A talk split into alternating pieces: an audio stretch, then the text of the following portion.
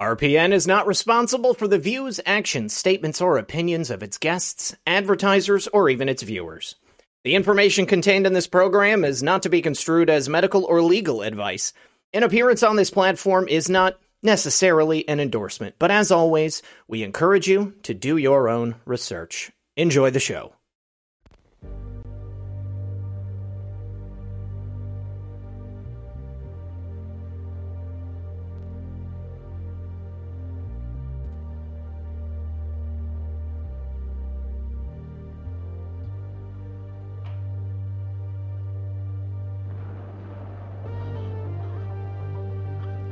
Good evening, everyone. And welcome back to another episode of Red Pill News. As always, I'm your host, Zach Payne, the corruption detector. And tonight I'm going to be joined by a good friend of mine, returning guest, Jeffrey Peterson. If you were following me back when I was on YouTube, then you may remember Jeff. Jeff came forward with some explosive revelations about the corruption that was endemic in Democrat political circles in the Southwest. Obviously, a lot's changed, but a lot of things have stayed exactly the same if you really think about it. So I've got plenty of questions for Jeff about what he sees happening on the national stage, how that might coincide with the things he saw in the past, and of course, we got to figure out what's Jeff been up to for the last two years. I guarantee you, he's been doing Patriot stuff.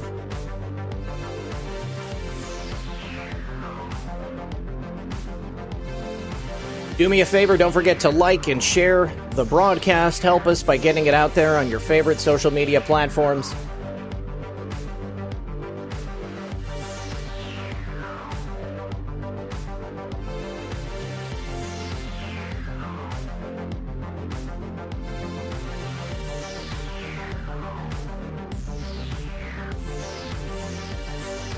All right, guys, and without further ado, please welcome my guest, Jeffrey Peterson, to the program. And thank you very much, very everyone, for being here. I appreciate it. Jeff, thank you for joining us as well. Before we begin, I just need to give a big shout out to the sponsor of the program. That would be Noble Gold Investments. If you are looking to get into a precious metals or IRA, you can go to noblegoldinvestments.com or you can give them a call at 877 646 5347. Obviously, everything is a little bit uncertain right now. The uh, dollar is fluctuating as it has been pretty regularly since Joe Biden came into office. But the one thing you can count upon is the uh, solidity of precious metals. Uh, they've given me so many awesome coins throughout my time uh, being a, uh, a sponsee of them. And right now, if you start your own crypto, excuse me, your own uh, precious metals IRA, you can get this beautiful three ounce American Virtues coin. And once again, that's noblegoldinvestments.com, 877 646 5347. Jeff, thank you very much for being here. I appreciate it. Well, it's so great to uh, be back on the show. You always do such great work. It's my privilege. Awesome. So, uh, I, just in case we have people out there who were not following me back then, two years ago plus, it seems so crazy that uh, it, has been this long, but um, they may not know who you are. So um, let's give them a little introduction. You know, you started out as a, a bit of a, I guess maybe a tech ingenue, isn't that right? very, very short version. That's right. Former social media founder. I ran one of the top 20 social networks in the history of the United States. Was a company called uh, Meet Me. It had about 40 million users, uh, 40 million active users online. It ran for about 20 years. It traded on the NASDAQ stock market and it was acquired by Rick Scott uh, before he got into politics in Florida. He was a venture capitalist. So Rick uh, bought my business uh, a little over 10 years ago, and that's the history. I started out as a tech guy, and uh, here we are talking politics. What do you know? So it, it's kind of interesting because you were part of the tech scene before they went to the dark side. So you, you never had to really deal with the whole censorship push or and I mean, I guess things are probably different in the Latin American world, right? Uh, I mean, like, uh, how are do you know? Have you kept up with it? I mean, have you seen if, if they've fallen prey to the same type of uh, censorship that we've had here in America? It's it's really a, a unique story because um, as a Caucasian American who is not Hispanic, I grew up in Southern California. My my parents are as uh, traditional American as it gets, I ended up as the accidental founder of the first and largest bilingual Hispanic social network in the United States. Long story, I won't bore you with it now, but to answer your question, um, and not all of our users were Hispanic because they were U.S. based. So there right. was there was a uh, there was a lot of non-Hispanics in that 40 million active users as well. But we never censored anybody. It never even occurred to us to censor anyone. Um, but boy, times have sure changed, haven't they? Yeah, it's uh, it, it's crazy. It's been a, a rough ride for a lot of people. You know, we just got done watching President Trump's rally. And uh, I always feel uniquely invigorated after watching him speak. And tonight was a little bit contentious for some of the people in the audience because President Trump has endorsed uh, Mehmet Oz, uh, I believe, for uh, Senate there in Pennsylvania. And people don't know what to think about that. Um, you know, I mean, I'm of the opinion that President Trump is a strategist. You know, I mean, if he chooses to do or say something, there is uh, some meaning behind it. And perhaps meaning that we're never really ever going to be privy to. You know what I'm saying?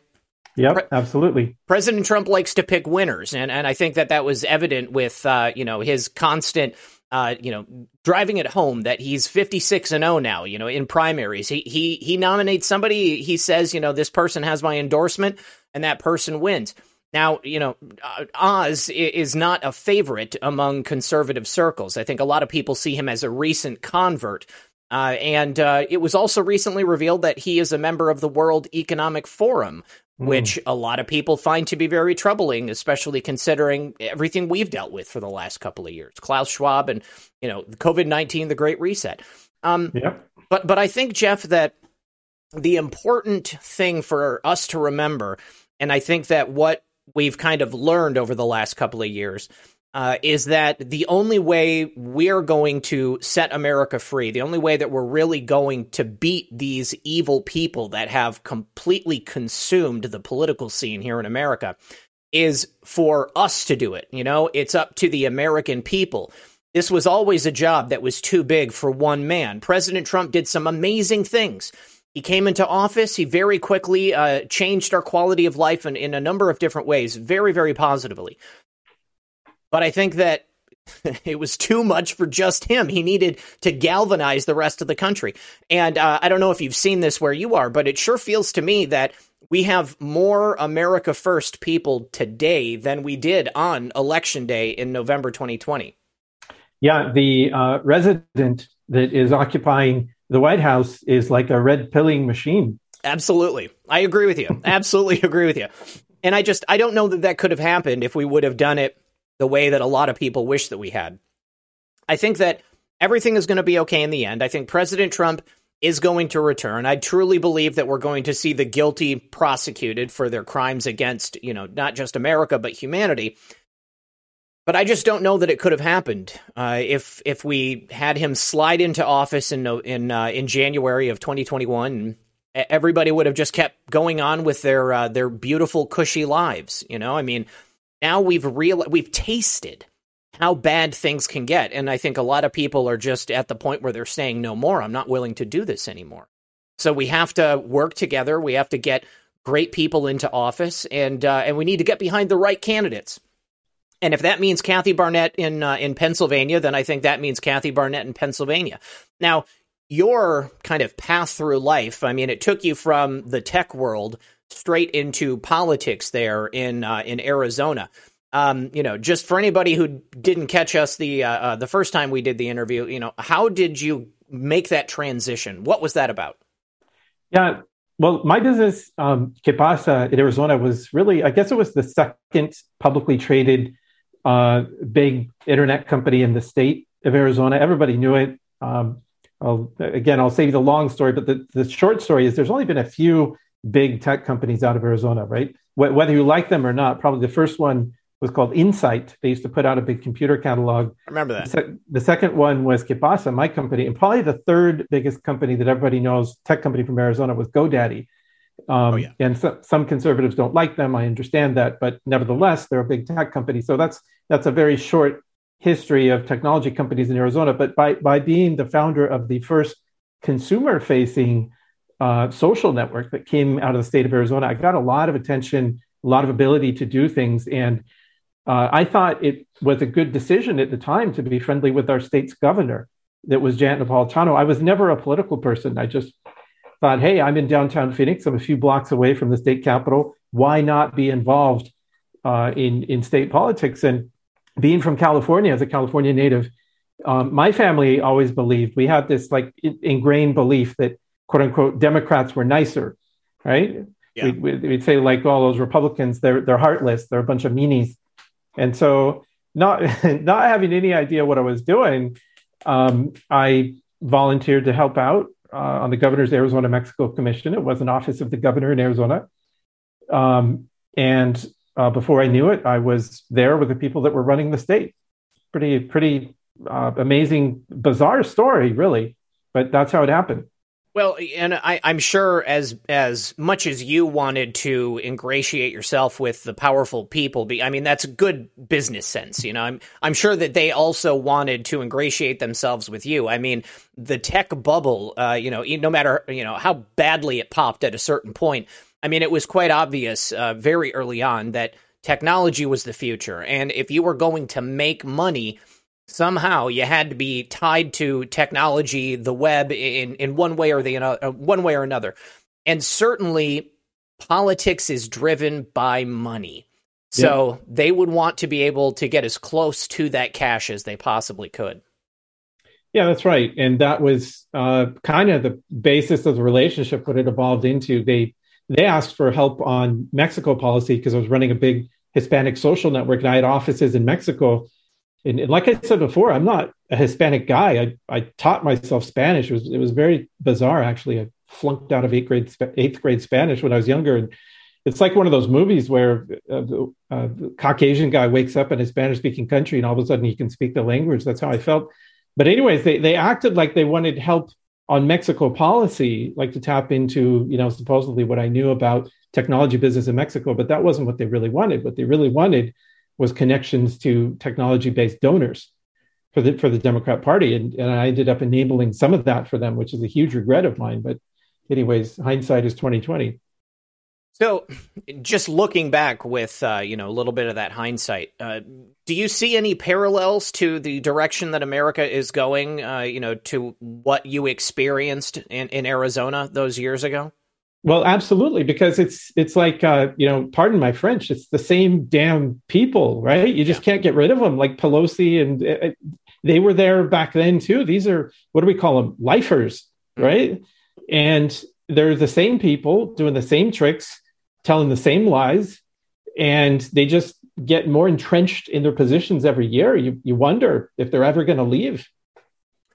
I think that they're going to eventually, but only once they're uh, you know forced out by infirmity. Maybe you know. I mean, uh, there there was recently some talk about um, Dianne Feinstein. Uh, being mentally incompetent to uh, hold on to her office. I couldn't believe she actually came out and commented on it. like, I mean, it must have come from one of her aides or something. Did she? I didn't. I, I, I'm a Californian, so I should know that. But yeah, I wouldn't be surprised. Wow. Um, so some of the players that that uh, that you were involved with back then, do you still see them actively engaged in the Arizona political scene? Yeah, they run things, but their deal is they do what they do, quote unquote, through other people, right? Whenever you get to know someone real well over a period of time, you you learn their tricks, right? And I unfortunately uh, know these people very well, and so uh, absolutely, I when you and I spoke last a few years ago, when when we were both on Twitter uh, as a sort of a primary social media base, um, I was uh, publishing articles about how uh, this group was running DHS, Homeland Security, through proxies, and they're still doing that today. This gentleman that's in DHS, Mr. Mayorkas, he's he's their front man, he's their stooge. He's run by Janet Napolitano's group, who's the former DHS uh, secretary under Mr. Obama, who a lot of people feel is actually running the White House these days. So it makes sense if that's what you believe. Yeah, I, I tend to agree agree with you there. What what is Janet Napolitano up to publicly? I mean, is, is, she just like you know a retired elder statesman who is pulling the the strings behind the scenes? Yeah, um, they they do consulting contracts, quote unquote. They they have businesses. They get paid primarily by foreign governments to peddle influence, right? That's what that's what all these people do. They're influence peddlers. Yeah. So, you, did you know Alejandro Mayorkas? Were you familiar with him before he was uh, uh, placed in this th- in his throne? Well, I knew he was one of their people years ago. I mean, they they and they've publicly stated, as a matter of fact, this is not an opinion or a guess or a or a quote unquote conspiracy theory. This is fact. F A C T. Mr. Mayorkas was brought into DHS by Janet Napolitano's group, and uh, they have publicly stated, including uh, Dennis Burke, who's Janet Napolitano's number two, um, he has publicly stated that he uh, uh, was and Janet was instrumental in putting him into his position in DHS. So it's no secret. I often wonder how Alejandro Mayorkas feels about uh, the way things are going right now. You know, I mean, it, I I don't understand how anybody could sit in any position of power at DHS like literally watching as people are just streaming across the border. Uh, the country is crumbling. They're about to end Title 42. I mean, that's going to be in a matter of days, uh, you know, if it, it, hasn't happened already. And, uh, you know, once that happens, we're literally going to watch the floodgates just come swinging open. And it's going to completely overwhelm the system. Uh, you know, the, the my heart really goes out to the people on the southern border. I mean, this is not going to be a fun time it doesn't make sense until you understand that Mexico's PRI political party is designing those policies and enacting them through the uh, corrupt apparatus of the United States Democratic Party through the individuals uh, that I'm uh, at least in part mentioning to you now. And then it ma- then it makes perfect sense when you understand because if you're looking at it from the American side, you say, who in the world, what president in the world would allow this, would just open the border and say, okay, everybody in, we have no, we're not even going to try to stop. Who would do that? No president in American history has done that. I believe there's never been a time in American history where Mexico's PRI, their longest standing, uh, best funded, most influential political group, and this is what I used to talk about on Twitter, and it's still true today, where the Mexican PRI had so much leverage over the United States Democratic Party and they do through the former DHS director's group, Janet Napolitano's group, who put in Mr. Mayorkas as their front man and designs his policy based on the advice he gets from them. Right? Then all of a sudden it makes sense. You've effectively got Mexico running the United States border. How do you like that? All of a sudden it makes perfect sense what's happening. No, don't certainly it does. The last time we spoke, actually, I mean, it seemed like the PRI might be on their way out. Uh, there was a new president that had been elected, and he was not part of the PRI. He was, you know, kind of the the exact opposite. What do you think's happening down there? Well, they they like to say that, right? It, it it took me many many years to find the right word to describe the Mexican PRI to Americans because it's very easy to use disparaging words, foul words, swear words, but it's not the right word. And so I, I took many years to find that word. And the way I describe the PRI now is that they're clever. And I'm pretty sure that's the right word. They they play dumb. They play like they've been. Def- this is a part a political party that's been around for hundred plus years, mm-hmm. and they're called by authoritative publications. They're called the most influential, the most corrupt. They've put the most presidents into office. They steal elections. They control the states in Mexico. It's a long story about the PRI, and Americans don't understand what it is, but they're essentially the Mexican deep state. And that'll explain it for you. And so they say things like, oh, yeah, the PRI is broke. We've lost all of our power because somebody else is in office, but it's never true. Saying the PRI is uh, is lacking in power is uh, the equivalent to saying um, some uh, lifelong influential figure in DC no longer is effective. Like I don't know, pick your pick your person, Kissinger, Hillary Clinton. Right. It's like it's like saying that it's like saying the Clintons have no power anymore. Yeah right? So, so yeah, I, I think you know I can kind of draw a parallel to what we saw during Trump's first four years in office. You know, although he was president, although his administration was running the government, I mean, it was quite clear that there was another shadow apparatus that was working behind the scenes and you know yep. thwarting at different places. Uh, you know, pushing their influence in, into areas of the administrative branch of government, um, I- ensuring that whatever they wanted to happen would somehow break through whatever policy Trump was trying to institute. That's right. And he was fighting him the whole time he was there. Yeah. yeah. So the PRI, uh, you say that they are the, the Mexican deep state. I recently saw um, uh, it was a, a, documentary about a PRI figure uh, that in I think this was in like the early '90s, maybe it was the early 2000s. Uh, that was uh, that was part of major drug running operations, um, and I want to I don't I can't remember. It was connected to a major drug lord. Might have even been like the uh, like the Colombian cartel, Colombian cartel working with the Mexican cartel, and then this uh, figure that was um, you know at the helm of it, but he was also like in the seat of power in the government.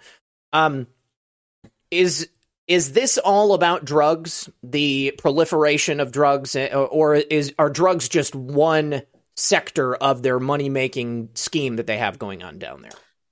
Yeah, that's uh, that's a great question. I learned so much about Mexico. As I said, it's it's very bizarre to be uh, traditional American born and raised Caucasian and end up running a, a, company that has a technology company nonetheless. It has offices in Mexico for so many years. I was in and out of that country for years. So I had many conversations with politicians and, and people that some were more friendly than others, very high ranking, um, both, both poor and very wealthy. So I got a lot of different opinions on things. And I think I have a pretty good feel for it. And I'll say this the mainstream belief, and I don't, I'm not talking about brainwashing uh, publications like mainstream media, but the, the mainstream sociological belief in Mexico is that uh, the drug trade is such a big part of the economy and it's so integrated into the economy that Mexico is at this moment a de facto narco state. Right. That that being said, there's a lot more stuff there, and the economy is huge. It's 110 million people, so you can't you can't take out their other industries like petroleum and raw materials and everything. So they do have a huge economy. I don't know what percentage of it is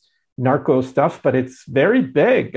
Thirty percent, fifty, probably less than fifty percent. I hope, but it's gigantic. So, what is the end result that they're looking for, pushing all of these illegal immigrants across the border into America? I mean, is that all about uh, the the financial aspect, or, or do you think that there is some other piece to this that I'm not picking up on?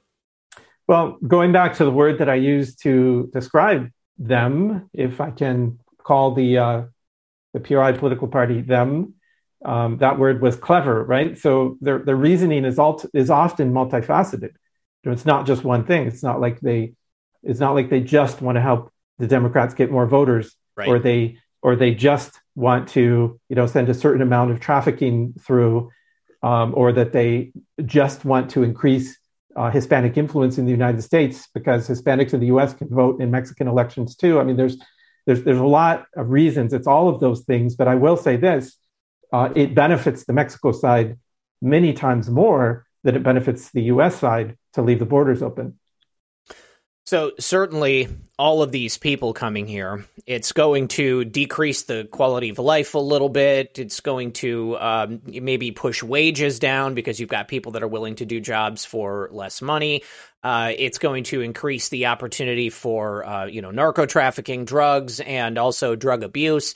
Uh, so yeah, I mean, it, you're absolutely right. It's almost like an, an, an unlimited number of facets on a diamond. You know, I mean, like you just as if you can see light glinting off of it, then they're probably going to be uh, finding a way to to grift on it in some way.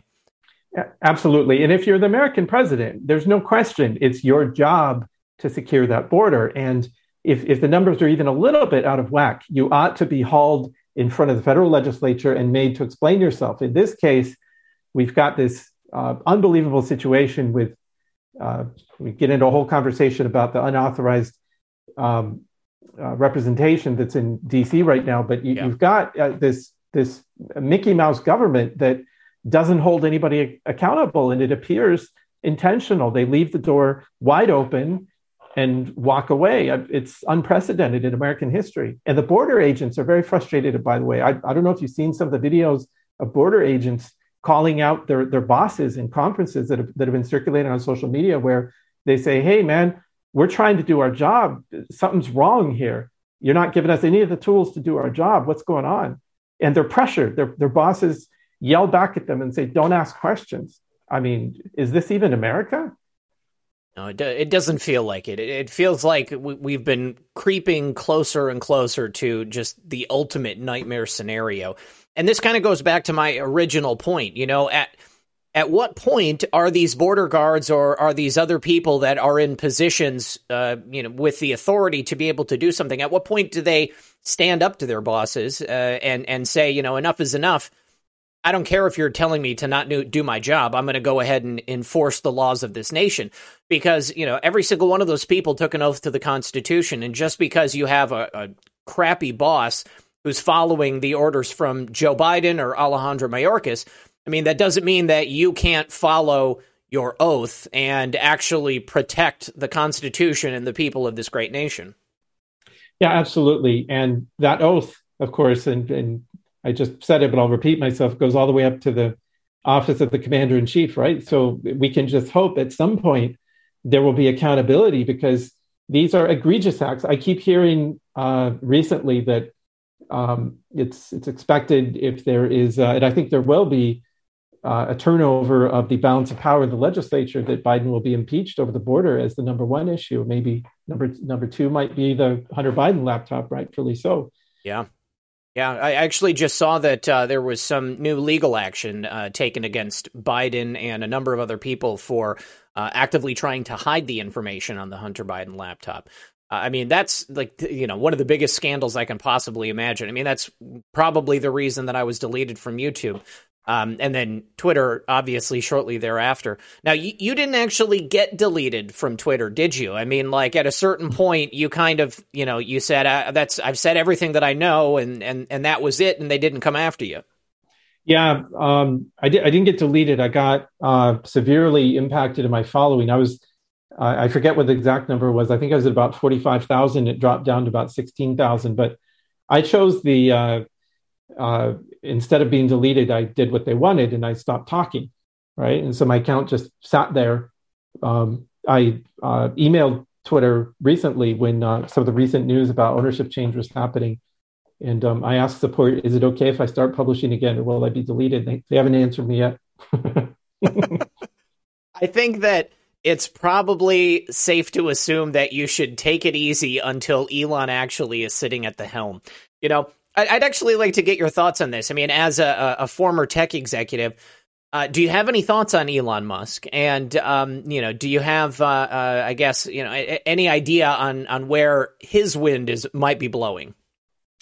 Yeah, um, I, I don't know, Alon. I I did meet Jack Dorsey, the founder of Twitter. I've sat and uh, had breakfast with Jack before across the street from Twitter headquarters. That that was in 2016. Was the last time I saw him. I was there working on a high performance database project um, I don't know Alon. I know some of the people around him. Uh, we, we, should remember that his rise to his current status of the mega entrepreneur has been very fast. Um, he does not come from money, which I think works in his favor. He is yeah. a self self made entrepreneur who's taken on an enormous amount of risk. If you go back as recently as 12 years ago, he was broke. He had leveraged everything he had trying to stand up all these businesses he was doing at the same time. So he has taken on an extraordinary amount of risk um, he's been through quite a journey. I I can't vouch for what he'll do in the future. I have no idea.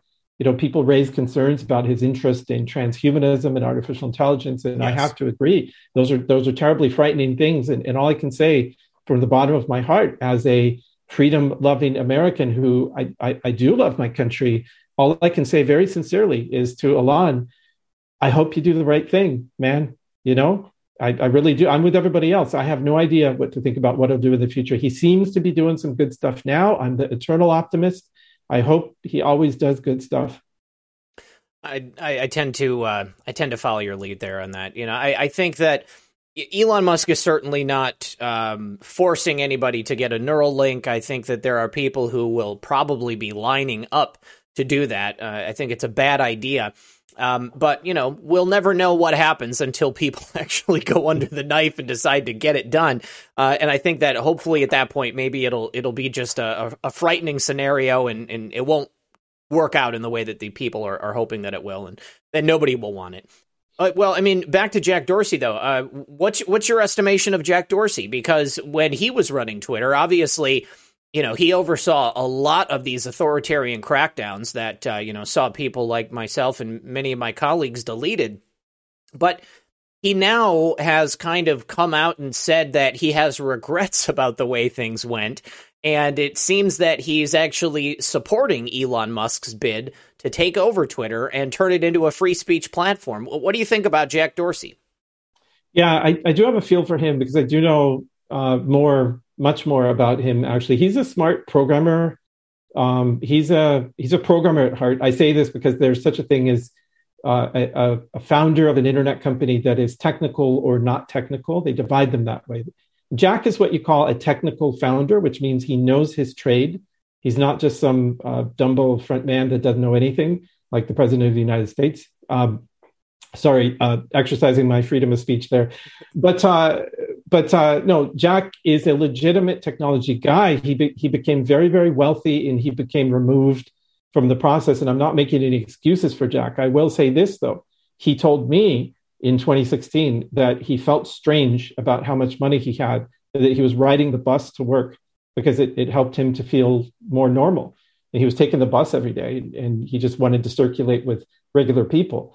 Um, I do know that he got taken out of the day to day operations. Uh, he was running some other companies too. You have to remember, he's got several other financial companies, uh, fintech companies that he started up. So I, I believe him on the one hand when he says that he got removed from the day-to-day operations and the board took over. I know what it's like to have a bureaucratic board. He certainly had a bureaucratic board.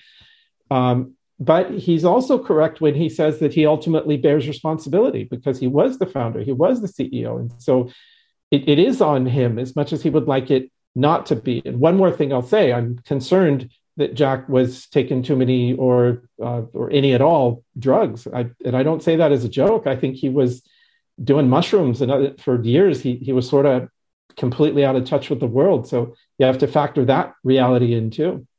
He's got that kind of wild-eyed look about him, you know, and I've heard quite a bit about, um, you know, these like Silicon Valley types, uh, uh, like taking a lot of psychedelics or you know, microdosing, taking just a little bit of acid and going to work every single day. I just don't think that's good for anybody. You know, I've heard uh, I've heard a lot of different things about research into using certain types of hallucinogenic drugs to like, you know, help people with PTSD or, you know, a variety of things, but just don't know how I feel about people taking major psychedelic drugs like every single day. It just doesn't seem like a, a recipe for success to me yeah, it was it was never my thing. I never even drank alcohol. I was too. I I always had to work too many hours every day. I had to be at the top of my. I never even wanted to, but I.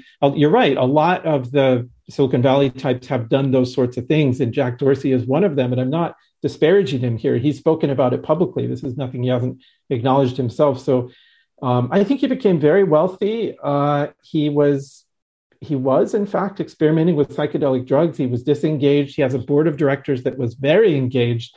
The other thing that's disturbing is this bizarre organization that you mentioned world economic forum they have ties to something like half or more of that twitter board that took over from jack. Right. and so these people appear wf people appear to be everywhere where influence could be exerted. And uh, if nothing else maybe Elon's to run the company will install a legitimate board of, of technology executives that are not tied back into some evil political organization.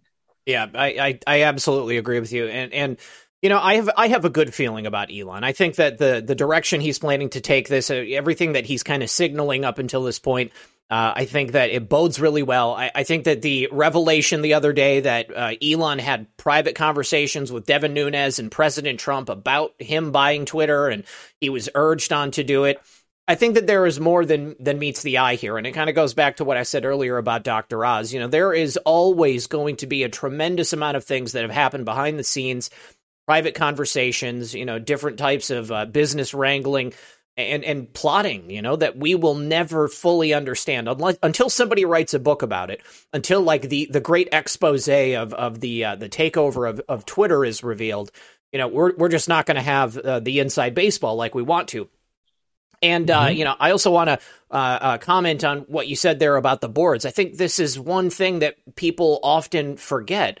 You know, like there are corporate structures, there are these, uh, you know, these corporate governance boards that are really overseeing all of these different, uh, you know, decisions and the direction that a company goes. And just because you have somebody like Jack Dorsey, who's like the CEO, front and center, uh, you know, doesn't mean that he's like going into Twitter and like unilaterally making these decisions. I mean, you have to have everybody there to vote on it. And um, yeah, and he was doing a lot of other things. And I don't want anybody to get me wrong. I'm not like defending Jack Dorsey here, but I think that there are just a, a lot of there's a lot of different wheels or excuse me cogs in this machine. You know, there's uh, um, uh, so much happening.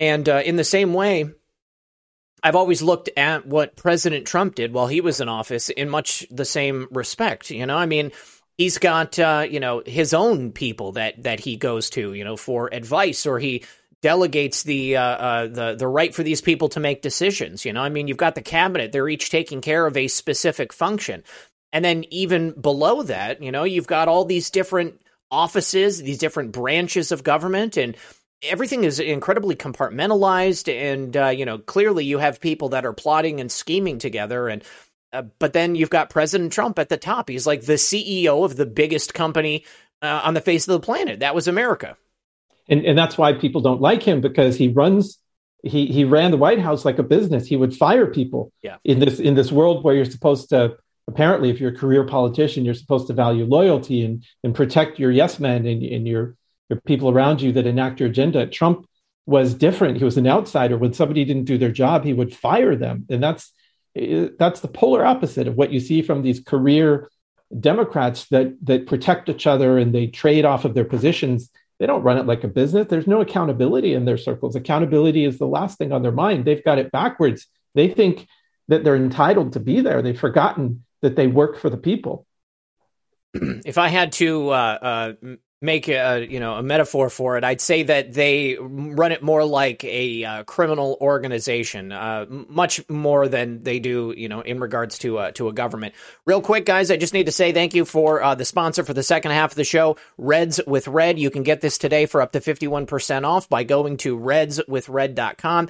Uh, it is a, uh, a, a great drink that has eight super fruits in it, and it helps with your circulation, your energy, and also with your youth and vitality vitality. So you can go to redswithred.com. The link is in the description below. You can check that out. Uh, so once again, with regard to the um, running of the government like a criminal organization, you know, can you tell us, uh, uh, you know, just a, a little bit about uh, some of the things that you witnessed when you were in Arizona? I mean, what was it that made you uncomfortable about uh, the people that you had been associating with and, and made you think that perhaps there was something criminal going on? Well, I didn't realize, uh, I didn't have any idea what was going on. I didn't realize uh, how bad they were until uh, I separated from them and actually started looking back on some of the things that happened. And, and a few of the things they'll tell you right now are egregious. They'll show you just the tip of the iceberg about how bad it really was. But to, to answer your question, um, while I was in their universe, which was which was a while, it was something like 15 years. I just noticed that they were uh, they, they, ran their day to day business, uh, political business, like a frat house, and that's not just my opinion. That's been that's been written in national publications that Janet Napolitano's world is like a frat house. There was a, a lawsuit at uh, at ICE, a DHS agency, against Napolitano and some of her people for sexual harassment, and they called it Janet's frat house at Immigrations and Customs Enforcement. Now, was was I mean, Janet Napolitano was a lesbian, isn't she? So what... uh, let let me answer that question by telling you how she answers that question. What she says is, "Who would have thought that a woman with short hair could become the governor of a conservative state, Arizona?" Okay, so, so it sounds like it. Sounds like it. So but was but who was Janet Napolitano or who was being sexually harassed in in that office? Was that men that was was were feeling uncomfortable, or was it women that were you know taking the brunt of the affections of these? Yeah, because it's, Janet it's Napolitano kind of had like a, a, she had like a pack of people around her that were of a similar ilk, didn't she? Yeah, she did, and and I knew all of them. Yeah. Uh, so this was. Uh, this is a famous case, by the way. You can go look it up in search engine. It's it's uh, it was the name of the the ICE employee versus Napolitano, um, and it was it was a detailed case. It was covered by the national media. You just think of the worst harassment lawsuit you've ever heard about. Uh, you know that's, that's turned around some sort of sexual harassment lawsuit, and then imagine for a moment that it was uh, women that were doing the harassing against men but then but then multiply the, the worst salacious details of it by five because this was a bad one.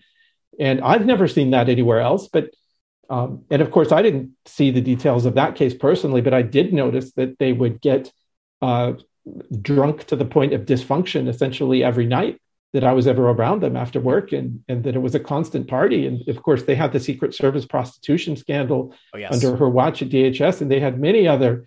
I mean, there's many other signs of of why they call it Janet's frat house. So I just noticed that they were pretty reckless, right? And uh, but but in in retrospect, I look back at some of the things that happened while I was around them, and uh, we we were running this Arizona Mexico Commission that was supposed to be like a state uh, promotion office to, to promote goodwill about Arizona and Mexico. It sounded very nice, but I remembered in retrospect one weekend when we had been down in Mexico in a place called Rocky Point, uh, and, and we were like manning uh, just some booths, you know, they had information about Arizona and, and talking to some of the people down there about doing business across the border. It seemed like a nice thing to do.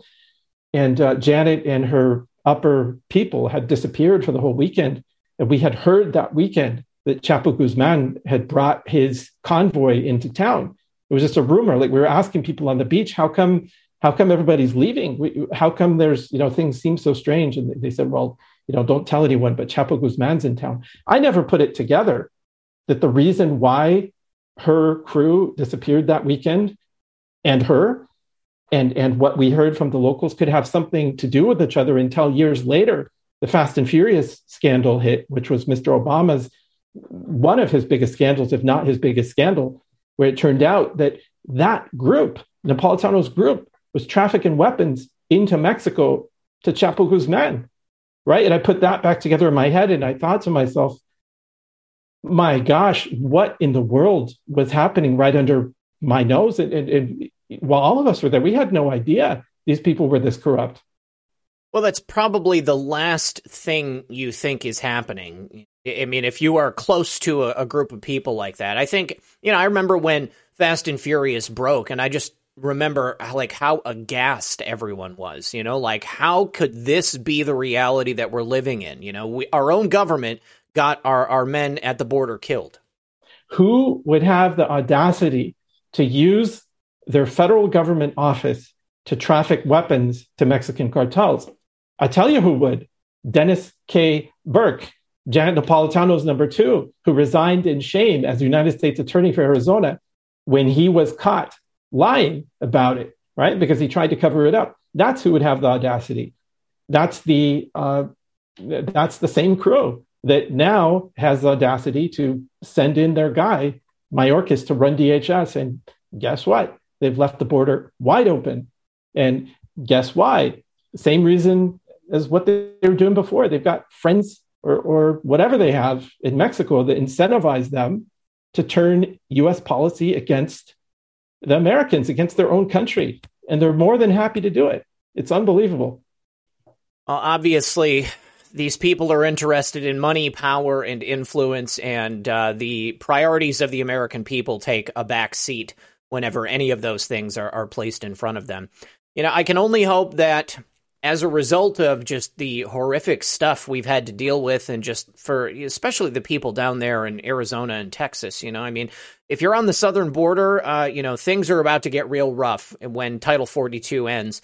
And I really hope that the governors of those states uh, step up and decide to maybe pick up the slack where the federal government chooses not to. Um, because otherwise, uh, I, I, mean, there's not going to be anybody there. Maybe the people. I know that there are Americans that are patrolling the border and you know uh, stopping kids from being trafficked and and and stopping coyotes from uh, bringing in drugs. But I mean, we need to have like a, a real concerted effort by the people in those states if we're going to be able to stop this once they open those gates. Absolutely, yeah. I know there's been there's been times in history where uh, the states have acted. I know the current candidate for governor, uh, conservative candidate for governor in Arizona, Kari Lake, has said that she would act unilaterally. I, I believe the Texas governor has said the same thing. So we'll have to see how that plays out. Well, I, I hope that uh, Kari Kari Lake seems like a, a, a, real solid candidate. You know, we have some great people down there in Arizona, uh, and I think that uh, you know because of uh, everything that happened. I mean, just the the uh, intense scrutiny that Arizona was under as a result of the election. You know, these people have become rising stars, and and it seems that they're uh, very devoted to the cause. They certainly want to represent the people. You know, I've had Mark Finchem on the show before. I had Wendy Rogers on the show as well. You know, I think that um, what's his name, Brnovich. Brnovich is uh, really dropping the ball. I think that he's lost the opportunity to uh, do something incredible down there. And you know who knows what's going to happen if uh, if somebody else is going to come in there and, and and pick up the slack. But you know he he had an opportunity. He had an opportunity, and I I, I believe that the people of Arizona know that. Uh, if he's not willing to do the job as the attorney general, then he's not going to be the guy that they need for uh, for Senate. He's not going to vote. Yeah, I, I, I don't think he's getting the support that he hoped to. So uh, that'll be an interesting one to watch as well. Yeah. So Jeff, um, what have you been doing for the last couple of years? We were out of touch, and uh, you reached out to me recently, and and you know, obviously we uh, we picked it right back up where we were. Uh, it, it, was good to hear from you, but uh, but what have you been working on? Uh, if you're not out there whistleblowing anymore? Yeah, well, like I said before, I kind of did a brain dump uh, on Twitter before of everything I knew about that old group of, of political operatives that was in my past. And of course, I haven't talked to them again. I don't have anything to do with them. I haven't for years. So I didn't, I really didn't have anything to add. Um, th- there is an awful lot of, of past experience there that allows me to understand things that happen now within those Democrat circles. But politics is not my business.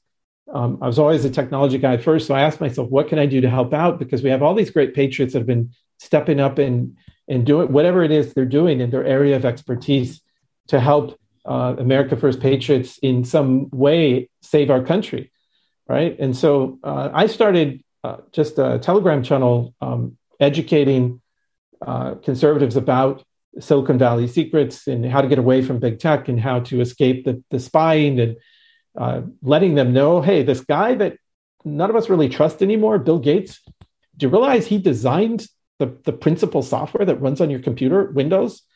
Do you have any idea where your data is leaking out to? Um, and so we've been teaching people how to get out of Windows, how to get out of all this software that's built by people that hate conservatives, and how to get into free and open source uh, Linux to secure their data.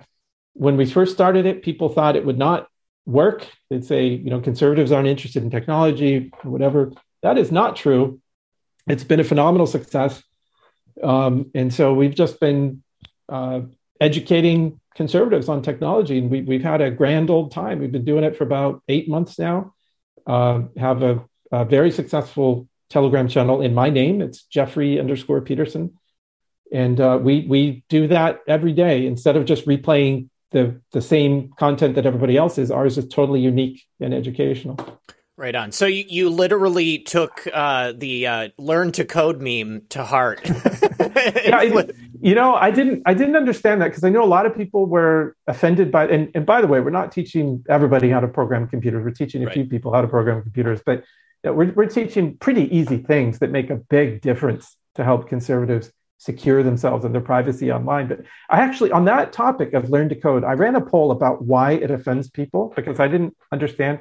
And as it turns out, it actually, because I polled a lot of people on this, it doesn't offend people. It's the way that it's said yeah. that offends people. So if it's said in a, in a negative way, like, hey, buddy, you know, learn to code, it's like, screw you, you know, don't talk to me that way. But if it's said in a thoughtful, caring way, it's totally different.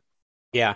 Well, you know, I mean, when it was initially popularized, it was the, uh, the you know, the the left wing media that was telling people who had been, you know, blue collar workers, manufacturing stuff like that. Oh, hey, you know, the world is changing. Learn to code. Kind of dismissive. Uh, and then mm-hmm. when all of those same mainstream media journalists lost their jobs because fake news sucks and nobody wants to watch CNN Plus, they get told to learn how to code and then they get and then and then we get deleted from Twitter for telling right. them to learn how to code. Yeah. So so so uh, it, coding, uh, learning Linux is a part of it. What's your yeah, what's your ultimate goal? Like, are you getting people uh, helping them to move away from Windows? Because I know we've got some Linux people in the audience. It's it's like unplugging people that you care about from the World Economic Forum. You know, it's like it's it's like what we call uh, in the political world red pilling people that you care. It's not always easy, right? Yeah. You go you go to your friends and family. You say, "Hey, do you understand? There's this wacko called Klaus Schwab who's trying to engineer takeover of all these governments." And they look at you and they say, "Hey, I think you're the wacko." Right? But we yeah. know because we follow this stuff all. It's like trying to do the same thing in the technology world. T- waking people up, saying, "Hey, this software in a computer is not only not very good because Windows is a piece of junk, but it's actually enabling the spying and transmittal of your data all over the world to China, all these other places that are spying on you. We know all of this stuff is happening and it's closed source. We have no idea the full extent of it. However, if you get over into the open source world, it's a very nice world that's been built by individuals over the past 30 years, not big corporations. And it's all open source. We know what's in it. So come over here, it's a much better place to be. So this is another thing that I really like about what Elon Musk has said with the takeover of Twitter is that he wants to make Twitter's code op- open source.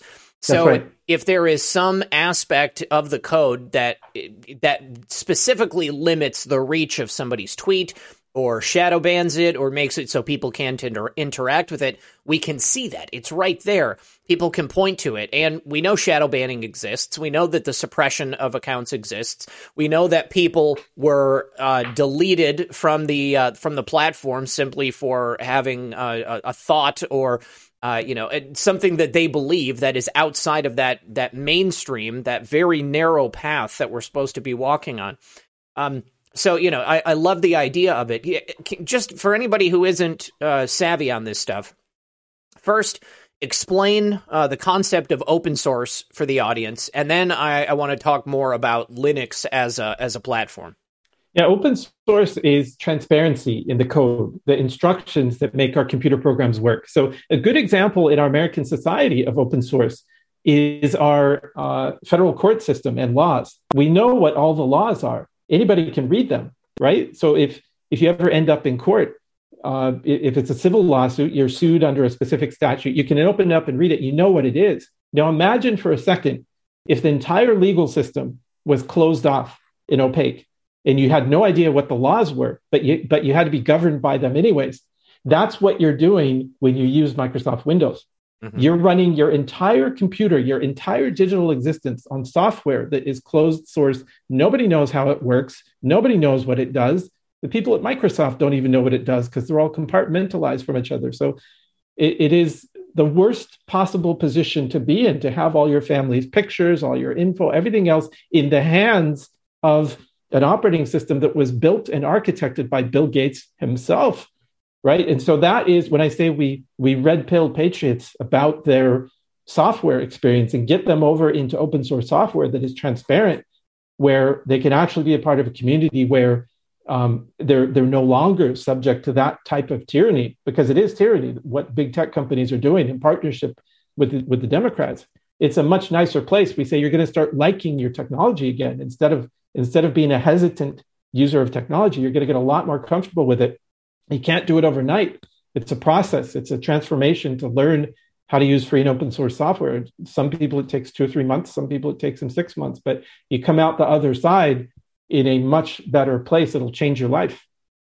So when you uh, when you're teaching people how to do this, uh, are you having them just completely dive right into Linux, like uninstall Windows, uh, install Linux? Or are you guys doing like uh, uh like a, a multi- multiple bootable drives so that people can go back and forth as they're getting used to it? Like like most good things, it just works better. And so as it happens, and, and this is like I have this old rule about good bands. Like the best bands are the ones you've never heard of. Yeah. Like, just so turns out the best technology is the stuff you've never heard of. But but Linux has been around for 30 years, right? And it's the labor of love for the tens of thousands of programmers that build it up on their own time. And it's much higher quality. So it works very good on older computers. So you can actually you can actually buy a 10-year-old laptop from 2012 or 2013. You, you, can go buy it at your local pawn shop or, or off of a, an auction like eBay or wherever.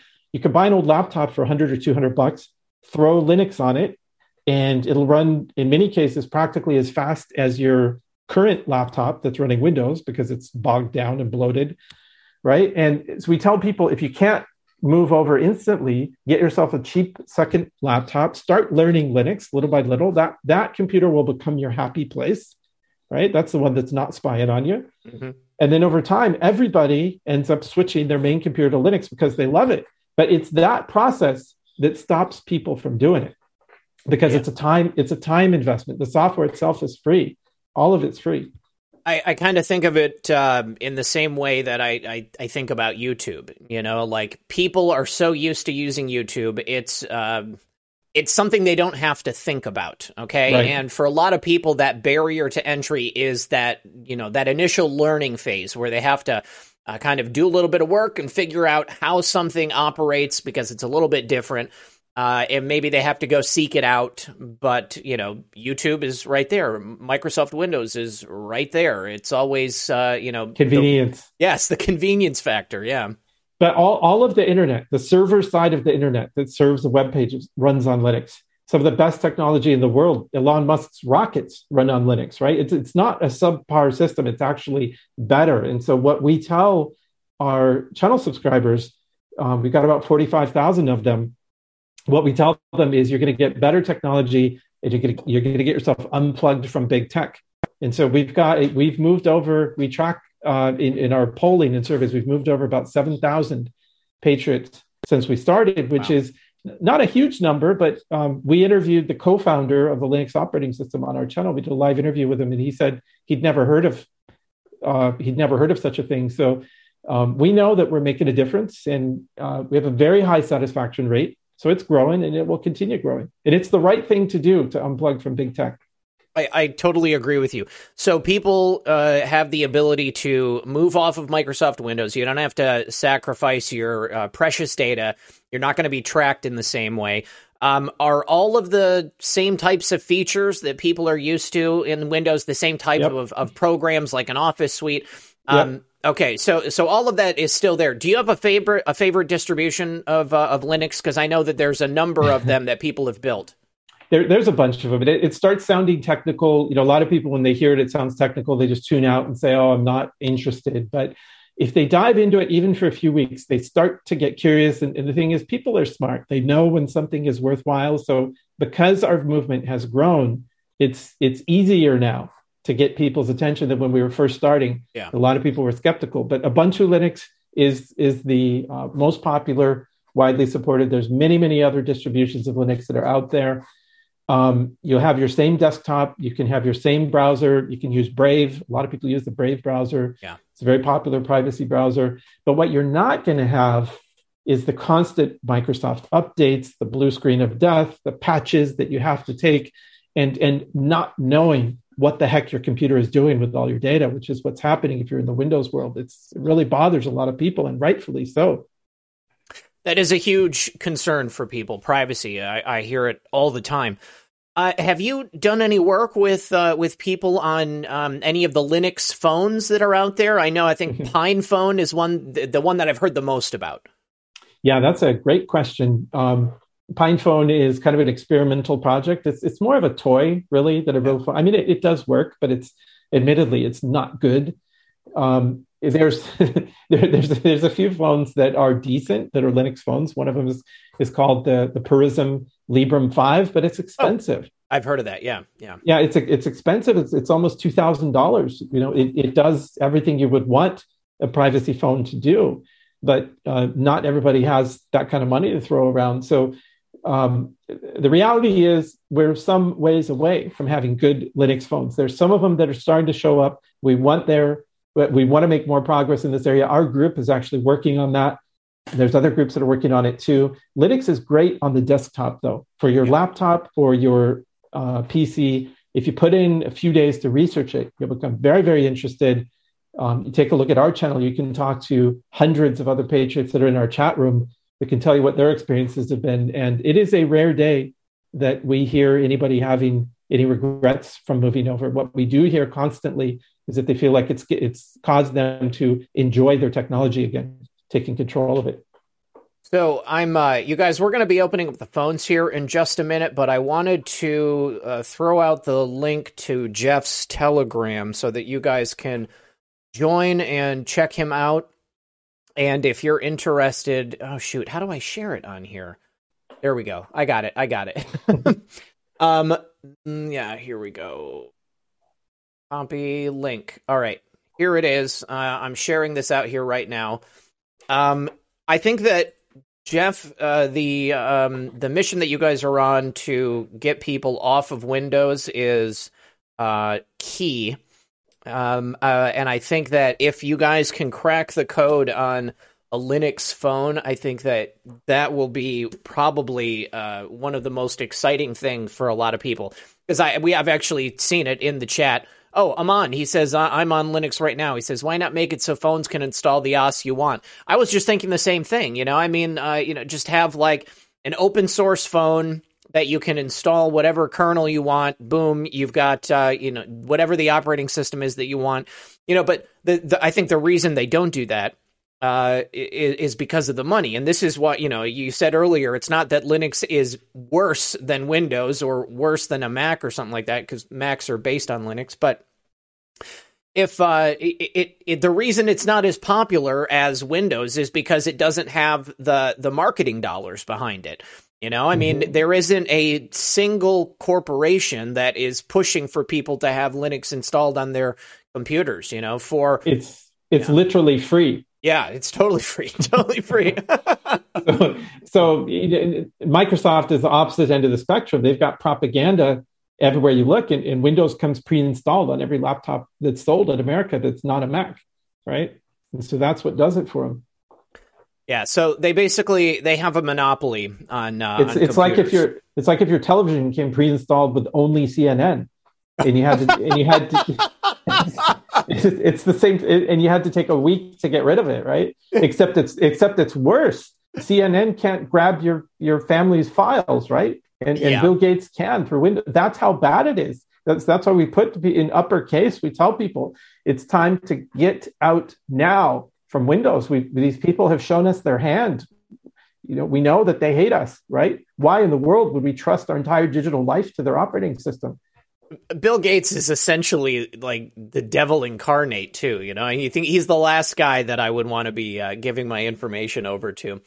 Uh, let me just uh, pass out this link, you guys. If you got any questions for Jeff about uh, the um, uh, the Linux group that he's got right now, or the uh, information we were talking about earlier with the Arizona Mafia, by all means, Jeff, I think you need to write a book, dude. You know you know, I have I actually have a book agent in Florida. He he calls me up and he says, Jeff, do you know there's there's only 20 people in the United States, 20 technical founders who've started publicly traded social networks that have had uh, more than 10 million active users. And he says, You're on that list. He I think you're number 20 out of 20, but you're on the list.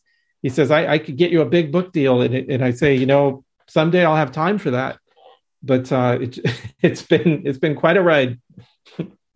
Uh, I, I, would absolutely be all over that. You know, I mean, it, it, we we've only scratched the surface on on the uh, the, the stuff from Arizona. You know, it. Uh, there is so much to tell. There is so much to tell, and I think that it's going to be even more important here as um, more of these people are exposed. You know, I I, th- I think it's uh, um, it's undeniable that once we get through this uh, special counsel's investigation and uh, you know all the findings from uh, John Durham. You know, it's going to draw in all of these people, the the same people that that you were involved with back then, and that I mean, I, you know, there's a picture of you with Bill Clinton before you realized what a piece he was. yeah, yeah. oh man. Yeah, I'm, I'm telling you, it's like the story. You you couldn't make it up if you tried. It's it's very bizarre for so many reasons, but you know, I it's been a spiritual journey too, and I, I say this, and I believe the same thing applies to the 45th president. I think God has a plan for all of us, and, and the things that happen in our life make us stronger. They teach us unique things. Who better to expose and take on the deep state than Donald Trump? He yeah. he, has, he has a lifetime of doing the hard work that other people couldn't do in that regard. I, I don't think there's many human beings that could have done what he did as a president of the United States. No, I, I agree with you. Uh, I need to say thank you to uh, Vicky, Vicky Armstrong on Lisa's Cash App. I really, really appreciate that. Thank you for the donation uh, Vicky. And um, let me just make sure there isn't anybody else I need to say thank you to. Yes, Ed. Starface, uh, he says, uh, enjoy. Thank you very much. I appreciate that, buddy. Thank you for uh, supporting the show. Um, What are the other possibilities uh, for for people getting away from this deep state uh, Silicon Valley technology? Um, obviously, tablets are a big thing now. Is, is, this a possibility for people to be able to install Linux distributions on anything other than a laptop? It is. I mean, remember that Android is actually Linux based, mm. right? But um, and and uh, Bill Gates himself says it was the biggest mistake of his career was was not doing what the Google guys did when they forked Linux to make Android because Microsoft lost its presence in, in the mobile device market. But Android is Linux with a spyware layer added on top of it. That's why we don't like Android, but it, it yeah. shows that Linux can work on many mobile devices, right? So everything everything you were saying, um, you've proved yourself very tech savvy tonight, by the way, for the audience. He, he knows his tech stuff. Um, everything you were saying about uh, the necessity um, of putting Linux on mobile devices is true. The reason why it doesn't happen is the device driver support, yeah. right? Because the mobile devices have very unique cameras and and other uh, hardware devices that that need to be configured in order for it to work, and so it just takes time. And that's why it will happen with time, but it's it's a little slow getting there. Is that why the the PinePhone and the Librem are, are so expensive because the modules are made specifically to work with the Linux? That's right, and that's why uh, Google has such an advantage with Android because they have all their engineers using that search engine money yep. from Google to write device drivers for it. So it, Android just works on all these devices, right? Yeah. And so the Linux community is challenged to keep up with that rapid pace of development for mobile devices that are always change, always changing. Uh, I am dropping the uh, meeting ID and the passcode in, guys. If you call 929 205 6099, and then the meeting ID and the passcode are on the screen. So uh, please give a call in and you can ask Jeff any questions. I see that uh, there's a couple of people over there on Foxhole that are actually using Linux already, and then some other people who are interested. Um, now, when you said that the Linux works good on these old computers, so what what is it about uh, Linux that makes it work better on these, or makes it run on par with so much more powerful systems nowadays? Yeah, well, uh, like I said, as, as, it turns out, when you have a bunch of programmers that are working on computer software out of a labor of love, they actually build it better than if they're motivated by corporate America and money, right? So the Linux operating system itself is very efficient. It's the code is very small. It's very tightly wound together. So to, to load up the Unix kernel, the Linux kernel itself, it's like it, it could be less than um, a, a, boot disk itself could be less than 100 megabytes. It could be less than 50 megabytes, right? Oh, it's wow. very, very, very, very small.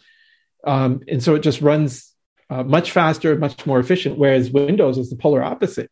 Yikes. That, that it'll it'll sit there. Uh, you know, it sounds like a like a coffee machine. It'll sit there percolating when it's supposed to be idle, you have no idea what it's doing, right? It's the most bloated computer operating system, in, the, in the history of computing. So these are two polar opposites. You want to be on the open source side of things. Um, and any, anybody who starts to research and understand the difference would immediately be persuaded. The problem is the time. It takes people time, and that's very hard to come by for many people. Mon says, "I'm not sure what to call in about, even though I'm on board with Linux. You, you, can call in and ask uh, ask questions about uh, the the Arizona Mafia and Jeff's experiences. and I, I mean, to be honest with you, as a Linux user, I'd be interested to uh, to talk to you, uh, you know, about your impressions of Linux and you know why you started using that instead of uh, Windows. You know, I mean, I, I, used to I used to run a distribution of uh, Red Hat long time ago.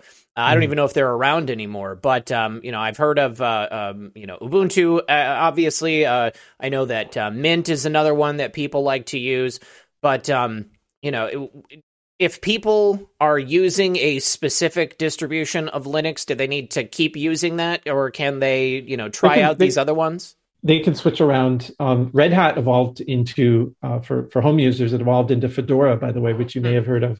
Red Hat's still in the enterprise market for businesses, but the popular version of Linux is Linux Mint for beginners. Um, it has a user interface that looks a lot like Windows, but it's got the Linux kernel inside. So you're in a whole different world. None of the code is shared. There's nothing in common between Microsoft Windows and Linux. You're in a totally different world, but you can still have your same productivity application. So it's it's much much a much better place to be. So, just as a for instance, um, you know, thinking about the information that is shared with Microsoft, I mean, I mean, is that literally everything? I mean, like, I mean, obviously, well, you've got some very private stuff on your computer. You know, I mean, pictures, you know, your messages, um, you know, but is Microsoft really gathering all of that, or is it just the, um, I guess, you know, where you're going online and and and your IP address and stuff like that? Yeah, well, it seems like there's worse and worse news coming out all the time. It's it's it's kind of like if you're following the developments with Pfizer and the vaccine. Every oh, time they do a document dump, the news gets worse, right? It seems like a similar thing in Microsoft's world. Every time we hear about all the holes in the operating system, all the information that's being shared with data brokers, third parties that resell it, you know, your data could be sold 40, 50, 60 times through some of these data brokers. Your location is being resold where you are, right? I, I mean, it's it's horrible and it just keeps getting worse. This is why, if you really get someone's attention and sit them down and say, look at what you're doing with your digital life, because a lot of the time the first impression is, look, I just don't have time. Or they say, I'm a, I'm a non technical person. They say, I'm too old.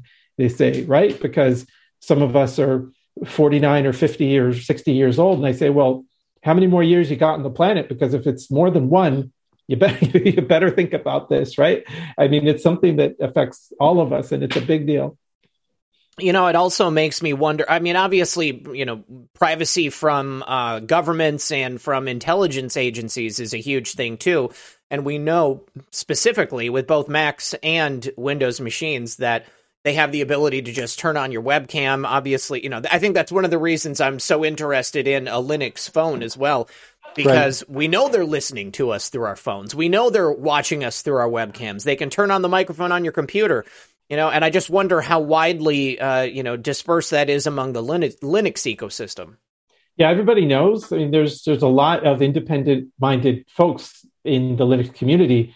Um, I know uh, political differences are are often very difficult for people, but I'll just mention this anyways. By the way, as a former Ron Paul fan, which I used to be a Ron Paul fan, yeah, a lot of liber- a lot of libertarians in the Linux community, a lot of preppers in the Linux community because they're they're independent independent minded people that just don't want to follow the crowd. They want to take control of their data, and that's the way it should be. We have to take individual self responsibility these days for things like our food supply to get out of the supply chain, right? Yeah. Things like our digital data to get out of being resold as products ourselves right? We have to start taking control of our lives. And, and the dig- digital domain is one of the most important places to do it. The world of free and open source software has been around for 30 years. People just don't know about it because it takes a little while to learn, but it's not, it's not that hard. And so that's what we teach people. And it's been a resounding success. You know, everybody said we couldn't do it when we started, but it's honestly, it hasn't been that that hard to get people interested. We've we've had a continual flow of people coming through and and uh, taking our classes and switching their computers over and helping each other out. Just Americans helping other Americans. It's it's been inspiring to watch. Awesome. Uh, we actually have our first caller on the line, so let's go ahead and bring them in. Caller, you're on the air. Can we get a name? It is Amon. Amon, good to hear from you, buddy. Yeah, it seemed like uh, no one else was calling in, so I guess I, if you're calling, talk about Linux. I appreciate it. so, how long have you been using Linux, and why did you start? Oh, it's been over a decade at least. Um, I started uh, back in my Minecraft playing days because oh, wow. uh, I just got uh, fed up with Windows and uh, asked around, you know, other people playing games, and they all told me what kind of Linux is to get in on, and I started using Ubuntu, and I've been using it since. So how how was the uh, the learning curve? I mean, did you just jump right into it, or uh, did it take long for you to get to uh, get comfortable with it? It was pretty simple, except that the the .exe programs that you use on Windows, you know, every time you go looking for a program, you usually get a Windows program. So it, it's kind of hard finding the Linux specific stuff or Linux versions of stuff. So Jeff, how do how do people find programs that are analogs for what they're used to using? It's a it's a blessing in disguise that the exes, the .exes, the compiled programs don't execute from Windows in Linux because most of the viruses are .exes and they just won't work, right? But um, and that's true. But no, there's uh, there's tons of software support in Linux. You install from the Ubuntu Software Center um, or or from uh, any any number of other methodologies to install it. It becomes much more convenient once you learn how to use it and you learn how to do it. There's there's equivalents for almost everything. And if you do need to use Windows software, you can run it in a virtual machine on your Linux desktop inside a secure sandbox. So it's like having two computers in one. A lot of people come over and they say, "Well, I, I still need to use my accounting software, my my uh, TurboTax or whatever." And you know, I've got years of, of, of, accounting records on it. We say, no problem. Just set up uh, a virtual machine on your Linux desktop. Um, VMware gives away VMware Pro for free, the Linux version. You can run Windows in it. And uh, that Windows virtual machine cannot see outside of its sandbox. And so your desktop is still secure and you've got your old Windows software there too at the same time. Yeah, I've been using Wine for the Windows programs, and Wine is kind of all over the place uh, if it's going to work or not. yeah, VMware is kind of as as good as Wine is inconsistent. But congratulations to you, by the way. yeah. Um, uh, another thing is uh, I've been on Ubuntu version 16, and I think they're into 20 something now. But uh, I didn't like a switch they made off of the uh, what they call a Unity uh, base of the Linux. Uh, but the, I'm still on an old operating system, and it's working just fine with me and all the stuff I need it for. That's amazing. It's it's just so solid that'll happen um, yeah, 20.04 is the current long-term release, but you're right. You don't even have to update it. That's that's the thing with Windows. You have to take every single update, or it'll just stop working. A lot of people. Uh, one of the most popular searches on Google right now, by the way, is how do I downgrade from Windows 11 back down to 10? I stopped using Windows. I think I was uh, using Windows 2000. It was outdated at the time, but I didn't want to upgrade Windows. So, yeah, I went to Linux. Well, congratulations. Good stuff. Well, Aman, I appreciate you calling in, buddy. And uh, thank you very, very much for listening. Yeah, have a good night. All right, brother. You too. All right, we've got another caller on the line. Let's bring them in. Caller, you're on the air. Can we get a name? Yes, the name is Julio. Julio, welcome to the show. How are you? I'm doing great. How are you, sir? Excellent, excellent. So, what's your question for Jeff? No, basically, it's um, the uh, the Ubuntu. I started using it when when I saw his uh, Telegram channel. I, I started following him, and I've been using it since. Uh, I tried using uh, uh, Linux a, a, few years back, but it was very complicated. Now it's very, very simple to use, and pretty much all the apps that you have on Windows are available in Linux as well. So it's it's very very easy to make the make the switch and and uh, looking at some of his suggestions, I actually had a 23 year old laptop that I basically was a doorstop. Okay, I never I, it wouldn't run because it wouldn't run past uh, Windows uh, XP. Uh, was it X, XT? Yeah, that was and uh, and he. Yeah, uh, exactly. Windows was I forgot. Anyways, a version of Windows that wouldn't run anymore, so we had it just sitting around. Well, I installed an older version of of, of uh, Linux. It's called Puppy. Yep. And the thing works fine now. Great. How, how fast is it? it's it's as fast as my my my new laptop. I mean, it's incredible. Oh. You know, and also the drivers. Like in the in the past, it was hard to to load drivers for printers and and yeah. and, uh, peripherals, and now it's all seamless. It's very, very nice. It's crazy, Jeff. What about streaming? Is there an mm-hmm. OBS for uh, for for Linux? There is OBS. The answer OBS. is yes. Wow. OBS works in Linux. Yeah. That's great. I'm That's telling great. you, dude. It, it, everything that you can do in, in Windows, you can pretty much do on Linux. There's no there's no difference. Wow. Wow. That's that's pretty sweet. I um uh, I think I'm I think I'm going to install uh, an, another version of it here. I haven't tried it for I haven't used it for years, but uh, it'd be interesting to see what it looks like now. Yeah, and you can do a dual dual boot, so you can keep running yep. Windows if you want, and then then boot boot to. I have I have two two drives in my in my computer, so I use one one I have the uh, Ubuntu installed, and the other one I have Windows. Okay, right on. And only well, because of work, because work requires me to still use some of the Windows applications, but I, I, it's 95% of the time I use I use Linux.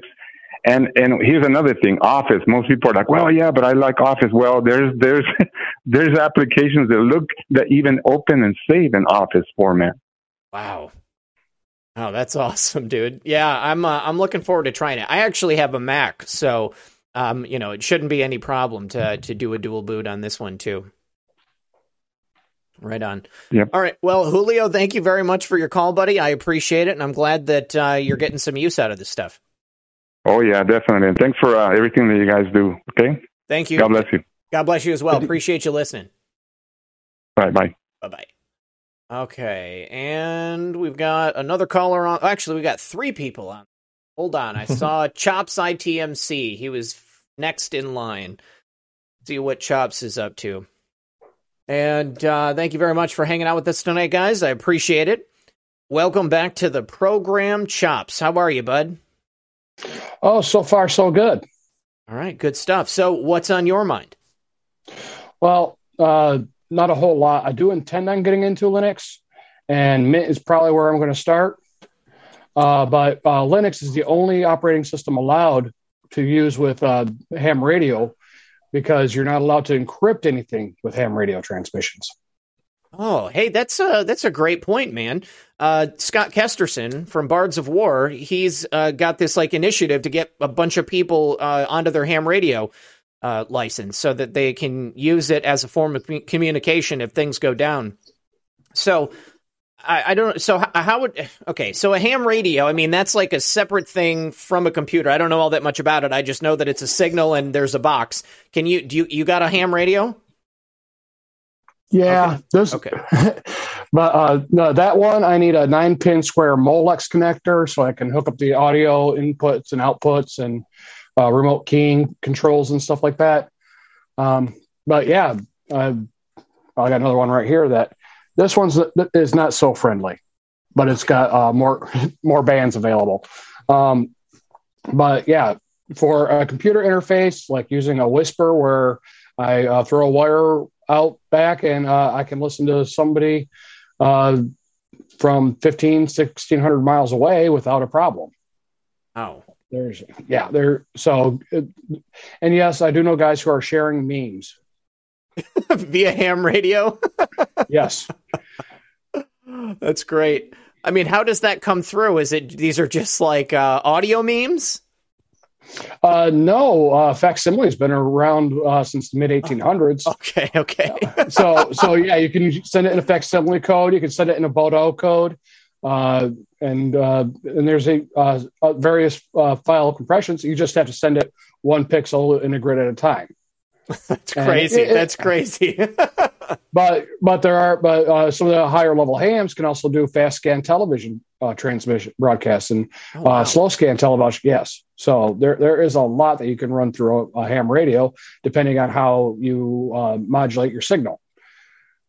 And a lot of it's really cool, but uh, it's but but it, but any software system that, that you use on a ham radio has to be Linux because it's the only one where the it's a, not an encryption system because if you're caught encrypting data, then uh, the federales start looking for you. Okay, so oh, so so this is like uh like a, a, a law like the United States has a law that you can't encrypt stuff on ham radio. Why do you, why do you think that is? Um, a lot of it was, uh, uh, I believe, for World War II but it's but the FCC in Article 97, if I remember correctly, is mostly so people aren't stepping over each other and you're using radio to communicate with each other. Well, you really don't want to, or doing satellite communications with ham radio. You really don't want uh, uh, somebody uh, trying to sneak something by that's uh, malicious or uh, traitorous or anything like that. Okay, so per- for purposes of uh, espionage, you, you can't encrypt. Or, or uh, planning uh, where the BLM hookup is going to be, or uh, you can't use it. You can't you can't use it like a Twitter or Facebook right. or anything like that, where, where you're doing where you're coordinating uh, bad things and you don't want anyone to know about it. Whatever yeah. you put on the rate, whatever you put on the airwaves, every anyone who can listen. and right um, and so that, that's why ham is uh, uh, all only linux that's pretty sweet uh, jeff did you know that about linux yeah i've been a ham radio operator since i was a since i was a kid so it's um, it's another reason why i've always uh, like I say, people who love technology love Linux. It's a, it's a labor of love. Everything you said is correct. Um, I concur with that. We have some modes of transmission like packet radio, uh, where we can send digital files over over the ham bands, and, and the devices will actually relay the transmissions from one city to another to another to another, kind of like a private internet. Yeah. Very very cool stuff. And th- these, these are the things you'll never see in Windows because, like I said, Windows is considered amongst those who know in the technical community, it's really a, a Mickey Mouse operating systems, and we as Americans can do better. And it's it's time to step up. I always say uh, patriots should be American conservatives should be the biggest users of free and open source software because it agrees with all of our principles. You'll find that to be very true. Right on. Good stuff. Well, Chops, I, I appreciate you calling in, buddy. Thanks for your input. That's uh, a lot of stuff I had no idea about. Yeah. Well, have a good day, everyone. All right, brother. We'll talk to you soon. All right. We've got our next caller coming in. You're on the air, and can we get a name? Hi, this is Principal Enigma. I need to mute. Uh, hang on. No problem. Get that out of there. Thank you. There we go. All right. Good. Good to hear from you, uh, Principal Enigma. How you been? It's uh, well, I've been surviving, uh, and I wanted to let you know that I finally got the flash drive, and it's uh, full of the stuff that I'm going to send you. Ooh. I just need the right table of contents for it and get it out to you. Okay, awesome. I'm um, looking forward to it. There's going to be interesting stuff in there. Some of it I wrote. Um, I, am including a, a, folder that's got my poetry in it. Oh, cool. But your your guest your your guest tonight's got some interesting stuff, and um, I want to thank him for the work that he's doing. Absolutely. Um, I I totally missed uh, the first part of this, though. What uh, what was the gist of the first oh. part of this? Uh, well, uh, in- initially, Jeff had been a uh, he had created a, a, social media company some years ago. Uh, first bilingual Spanish and English social media company. Ended up selling it off and was still a business owner in Arizona kind of got to know people in the Arizona political scene. Thought yeah, that, what what years what years were that? Well, um, what years? Our, our, our company ran from 1998, and it was sold uh, in 2021, in March of 2021.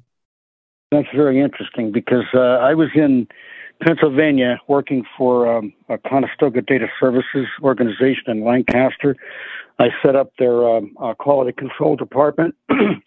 I've got 45 years of experience. I've, I've, been in computers ever since 1981. Mm-hmm. Uh, I graduated. I graduated uh, from a technical Lincoln Technical Institute with an associate's degree in specialized computer electronics in 1981, and ever since then, it has been my stated mission to prove Microsoft wrong. and and I've I since I've been retired, I have uh, very comfortably told people, you know, it's kind of interesting because if it wasn't for Microsoft, I would have had to have an honorable career because computers would just have worked. Mm, very so true. I am definitely I am definitely not a fan of Microsoft. In fact, uh, I, I got kind of stuck with uh, some aspects of Microsoft. Uh, one of the biggest developments that I've done so far is on the Excel spreadsheet application.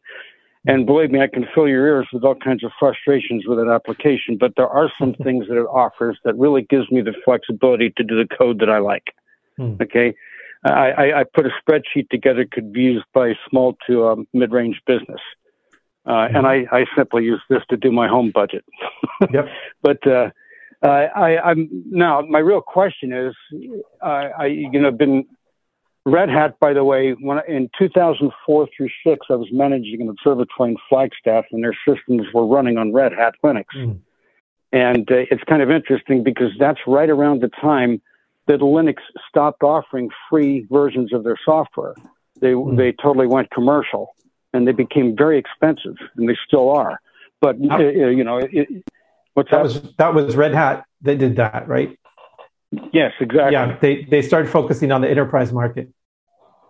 Right. Well, the uh, the systems that were actually controlling the telescope that I was managing at Braeside were running. They were all running on Red Hat. Right. So I became very familiar with it, and also very frustrated with it, especially when it comes to um, trying to drive old equipment with new technology. That yep. that that became a real interesting challenge. I was able to surmount it all, but uh, um, it, it, was just a very interesting challenge. But uh, the question I have is. It, I have a lot of development that I put into spreadsheets, also access databases, as well as SQL. Mm-hmm. Now, did will that stuff transfer to a Ubuntu or a Linux?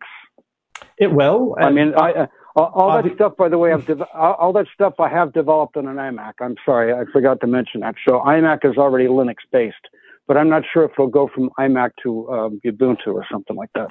Well, uh, you you will appreciate this because you're not the average user. You've got many many years of experience, so you can appreciate the nuance. Um, but yes, absolutely.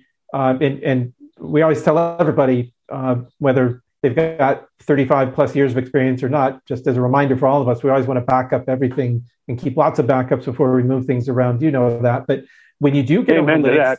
When you do get over to Linux, you'll find a very nice Office suite called LibreOffice that is not a halfway done implementation of an Office suite. It is the real deal. LibreOffice has been under development for more than 15 years. It's got a, it's got an entire team. It's very mature in its development cycle. It will run your Excel spreadsheets right out of the box with full compatibility, just the way you've built them. Well, yes, I, I, I have LibreOffice installed on my iMac, and it's not fully compatible. Well, especially got... you, you have to consider the fact that I've I've created more than forty five thousand lines of code to develop the spreadsheet. It, it takes it about two and a half hours to put an entire twelve month uh, workbook together. I, I would be willing to bet that you could make it work with your level of sophistication because the the power is there. Um, you you may have to make some adjustments to the customization you've done, but uh, in other words, you, you can do it. And if you can't do it in LibreOffice, you've got a few other choices, but I think you could. That sounds very, that's a very interesting answer. All right.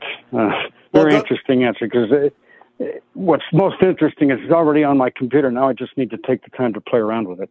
That's, that's the currency. It's time. Well, I was going to say, go check out the Telegram, and uh, you know, there's a, a, big community of people over there that are that are doing it. So if you can't figure it out yourself, then uh, I'm I'm certain that there's probably people over there who could work on it with you.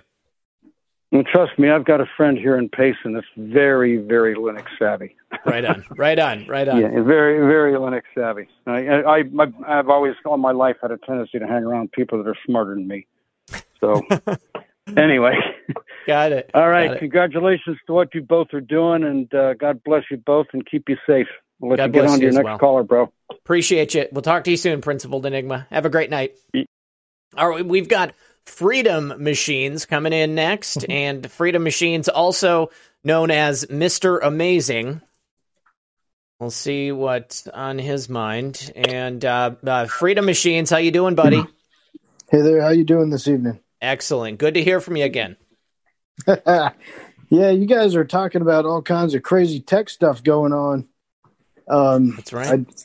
I, I did want to actually go to the Arizona Mafia stuff, though. Please. Because uh, I was actually just kind of listening to some of his brief descriptions and then, uh, you know, got on my little search engine over here. And the whole Suzanne Barr uh, scenario is definitely crazy where um, there was three male workers and they took all of their office supplies and moved them into the men's restroom. Yeah. And Wait, like, say that again. Say that again. Um, did you want to? Did you want to go ahead and tell the story? yeah, you've you've got it on your screen. I don't I don't have the case memorized, but those are certainly the types of of uh, episodes of harassment that were memorialized by the DHS Immigration Customs Enforcement lawsuit against Janet Napolitano's administration. And by the way, Susie Barr used to be a friend of mine. I, I really? knew her very, very well. Not not like somebody I met one or two times, but somebody I knew for years. Yeah. Um, were these like in your personal experience? Um, just for Zach's reference, because he asked uh, what exactly happened.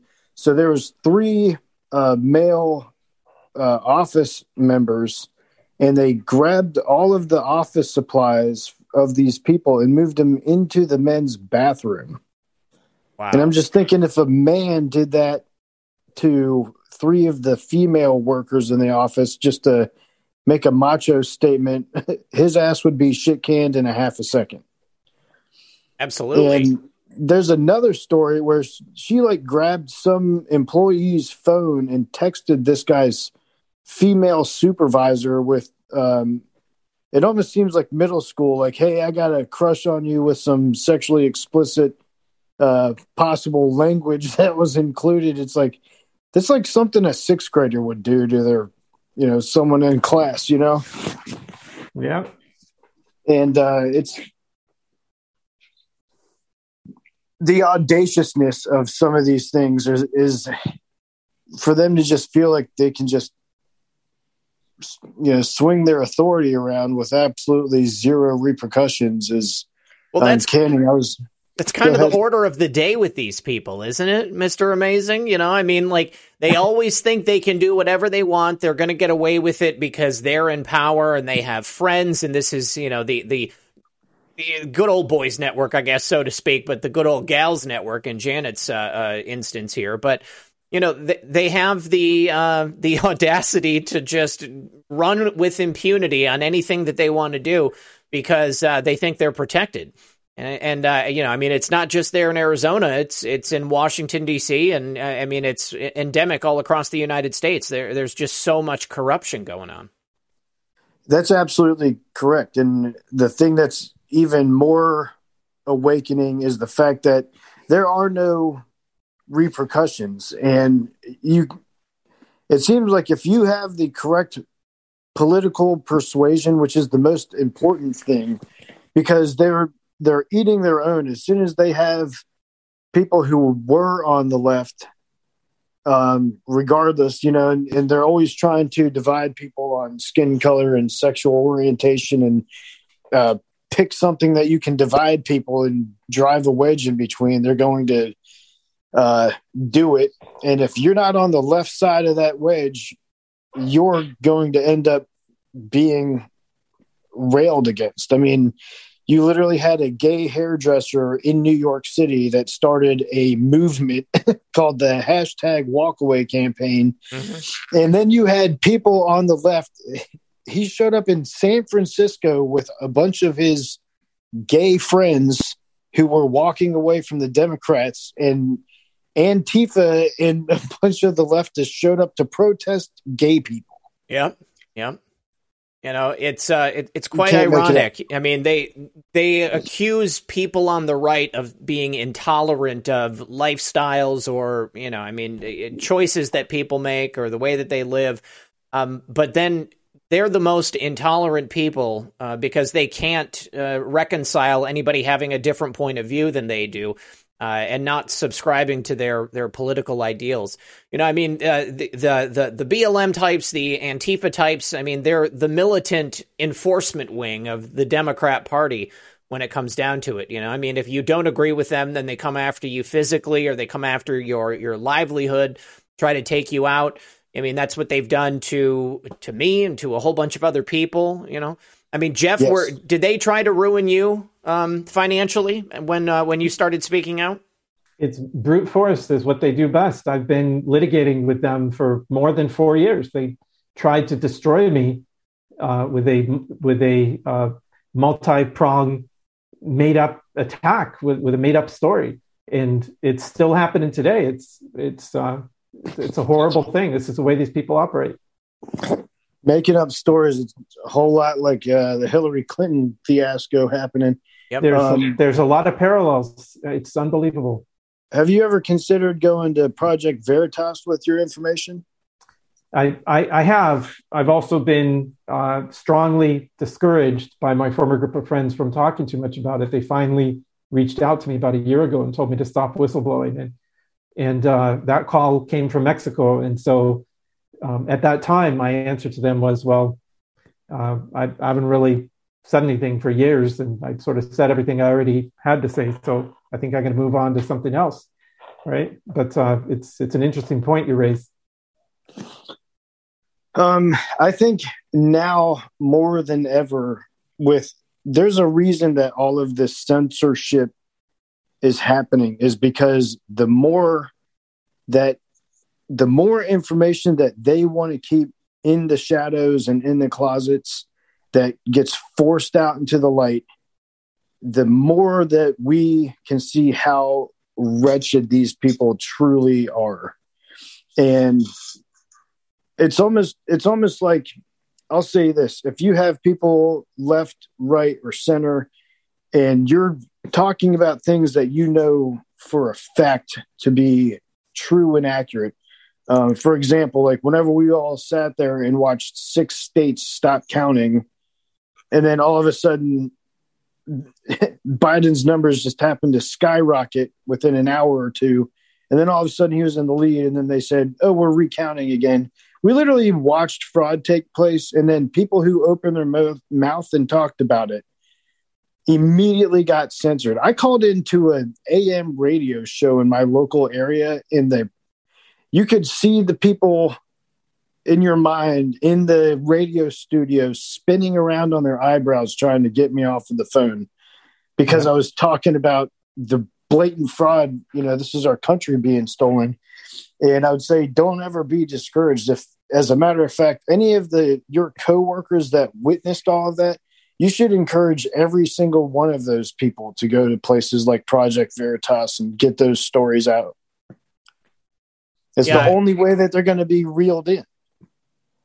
I agree with you. And, you know, Jeff, I have to say, in 2018, when uh, Kyrsten Sinema won her seat, uh, you know, the way that the vote played out in that one area is basically the exact same thing that happened in 2020. You know, all of a sudden she just comes out of nowhere and they find a whole bunch of votes.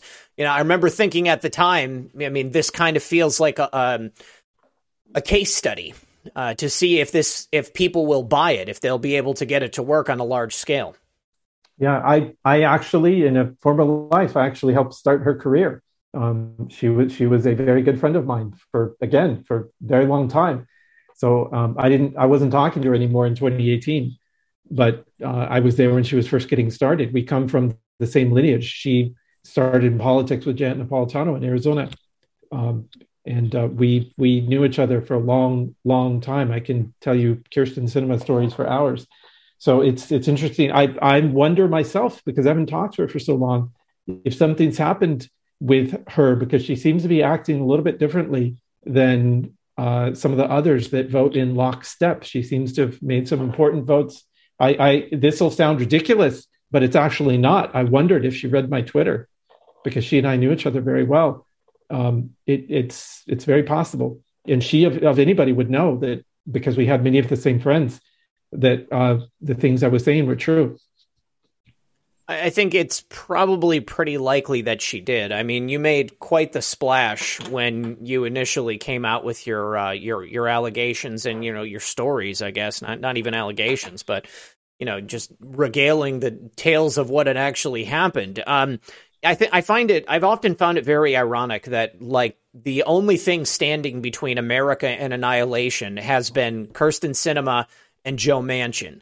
You know, I mean, it's very telling uh, about um, the lack of differentiation between the political parties. You know, I mean, uh, everybody else on the Democrat Party just goes lockstep, like you said, and quite often the Republicans they don't put up a fight. They don't really try to do anything out of the ordinary, and they will allow for these things to happen. But it's been Kyrsten Sinema and Joe Manchin that have stopped us from going down these really radical paths.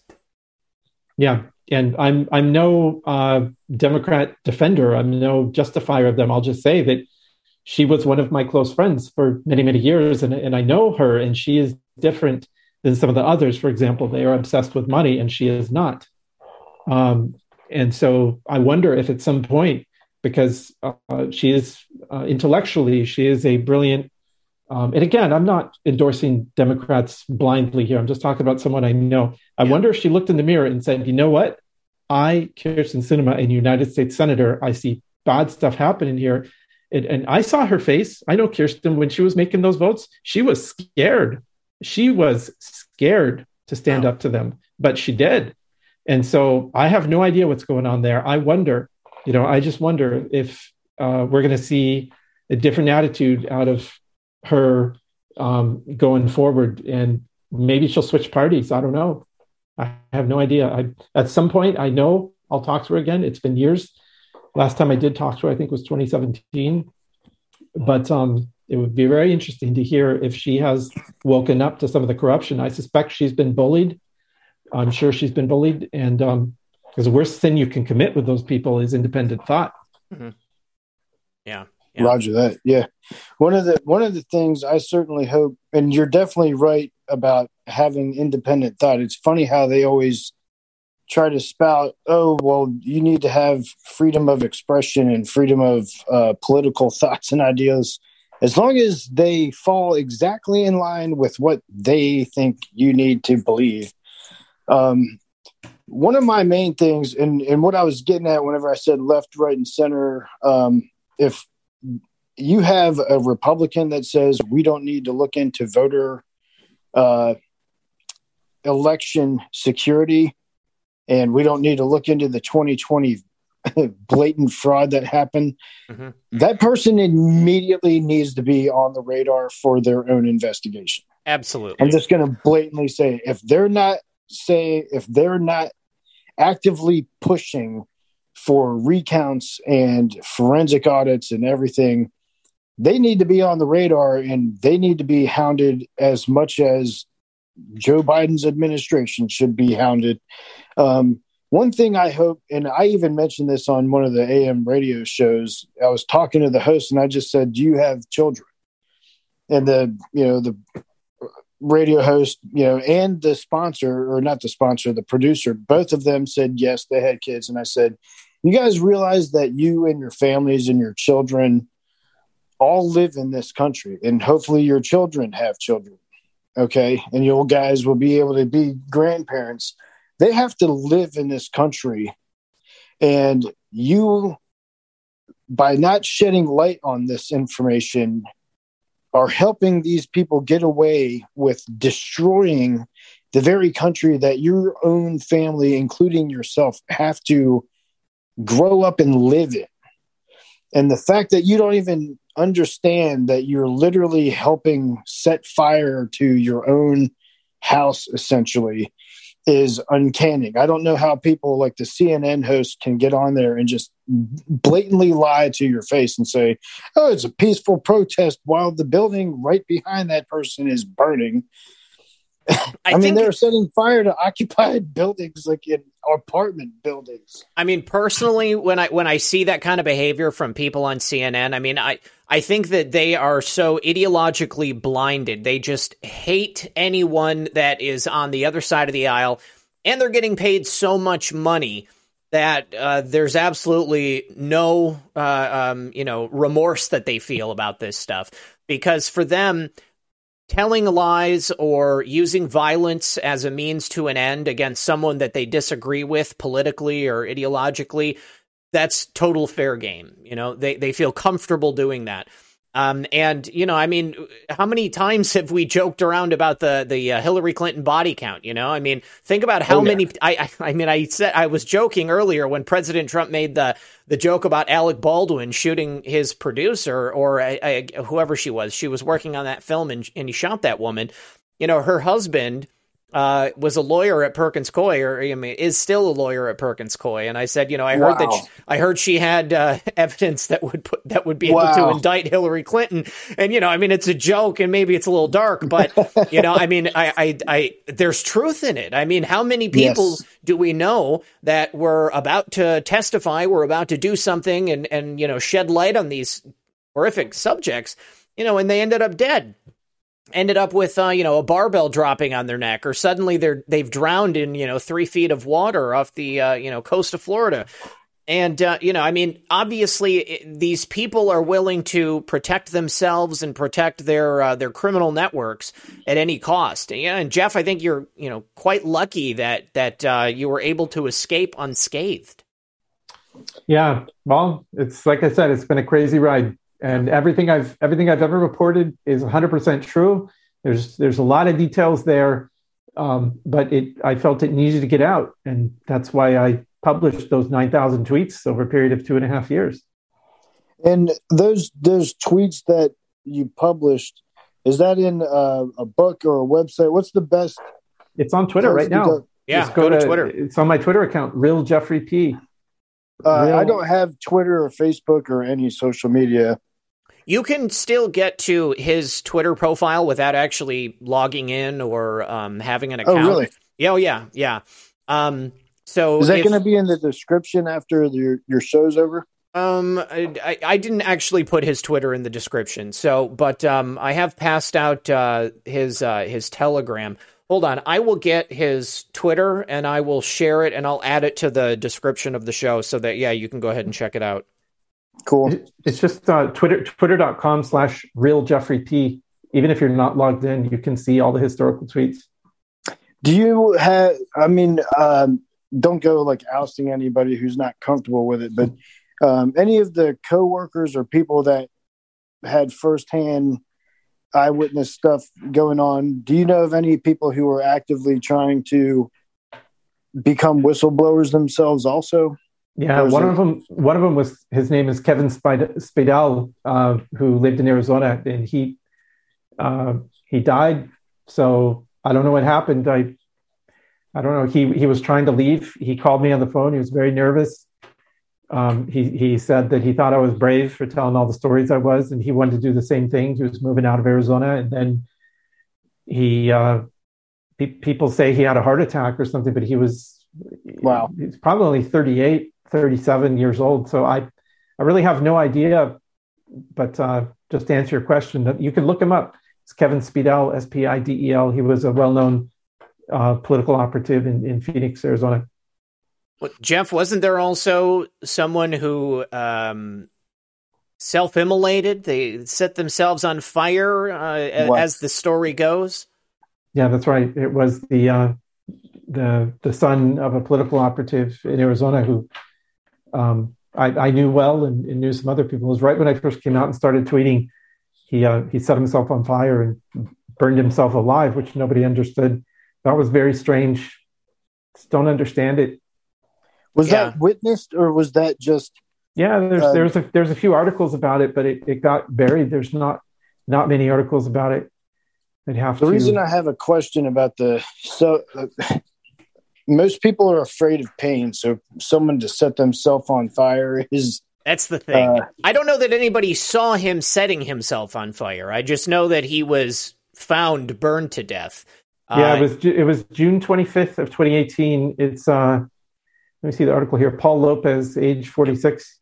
You can uh, search it. He was the CEO of the public relations company, the Endeavor Agency, and he was a uh, he was a Democrat operative.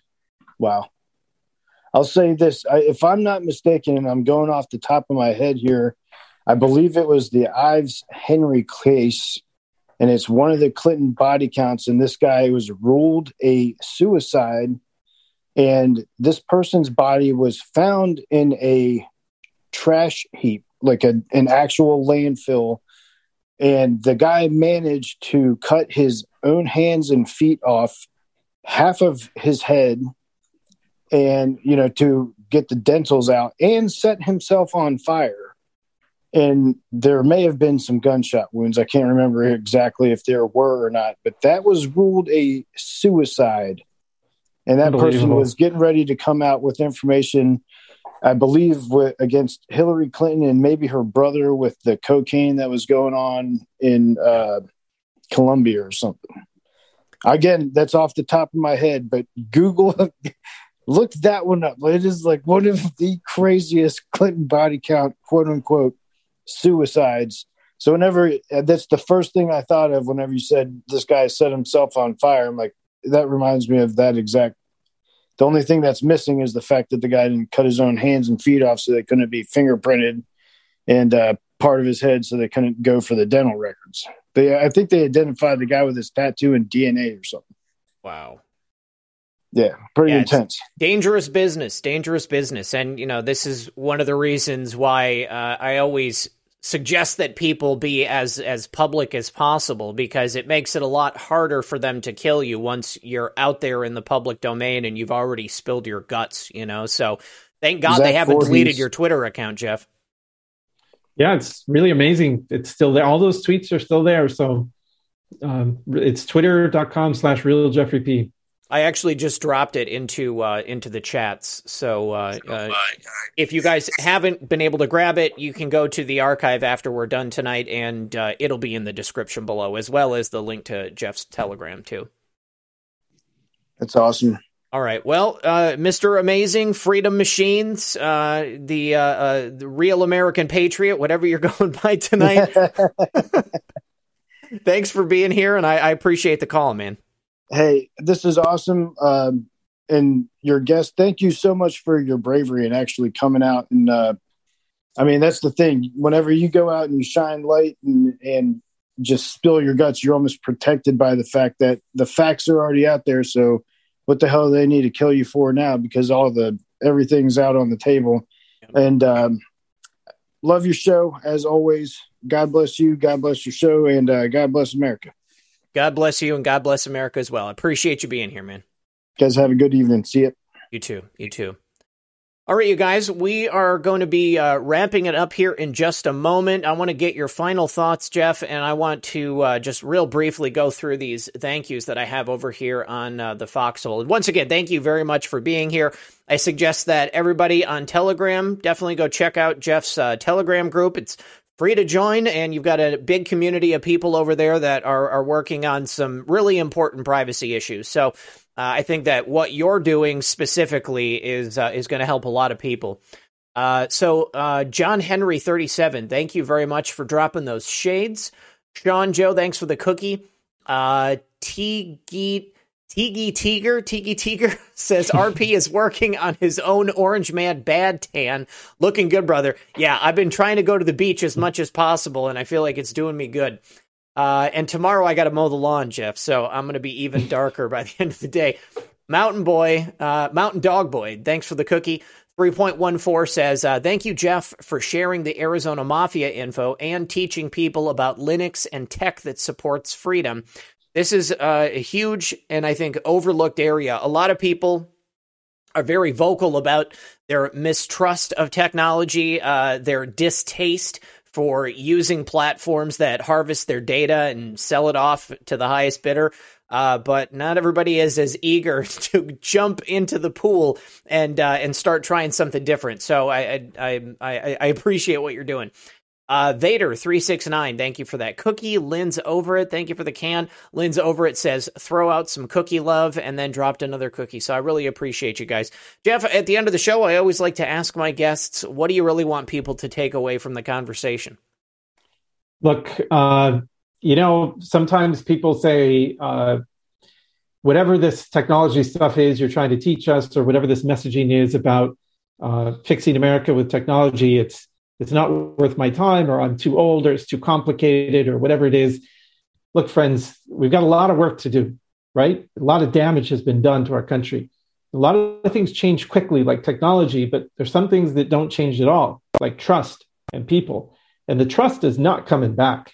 It's not coming back. So we ought not to think that we're going to legislate our way out of the technology problems we have in America right now, and they're egregious. The stuff that's being done by big tech is the most un-American behavior, the censorship, et cetera, that we can possibly imagine. So let's fix it. Let's fix it together. We, the people. The way we do it is with free and open source software. It's a beautiful community. Conservatives ought to be some of the biggest participants, if not the biggest participants, because everything that free and open source software stands for agrees with our principles and constitutional principles for that matter.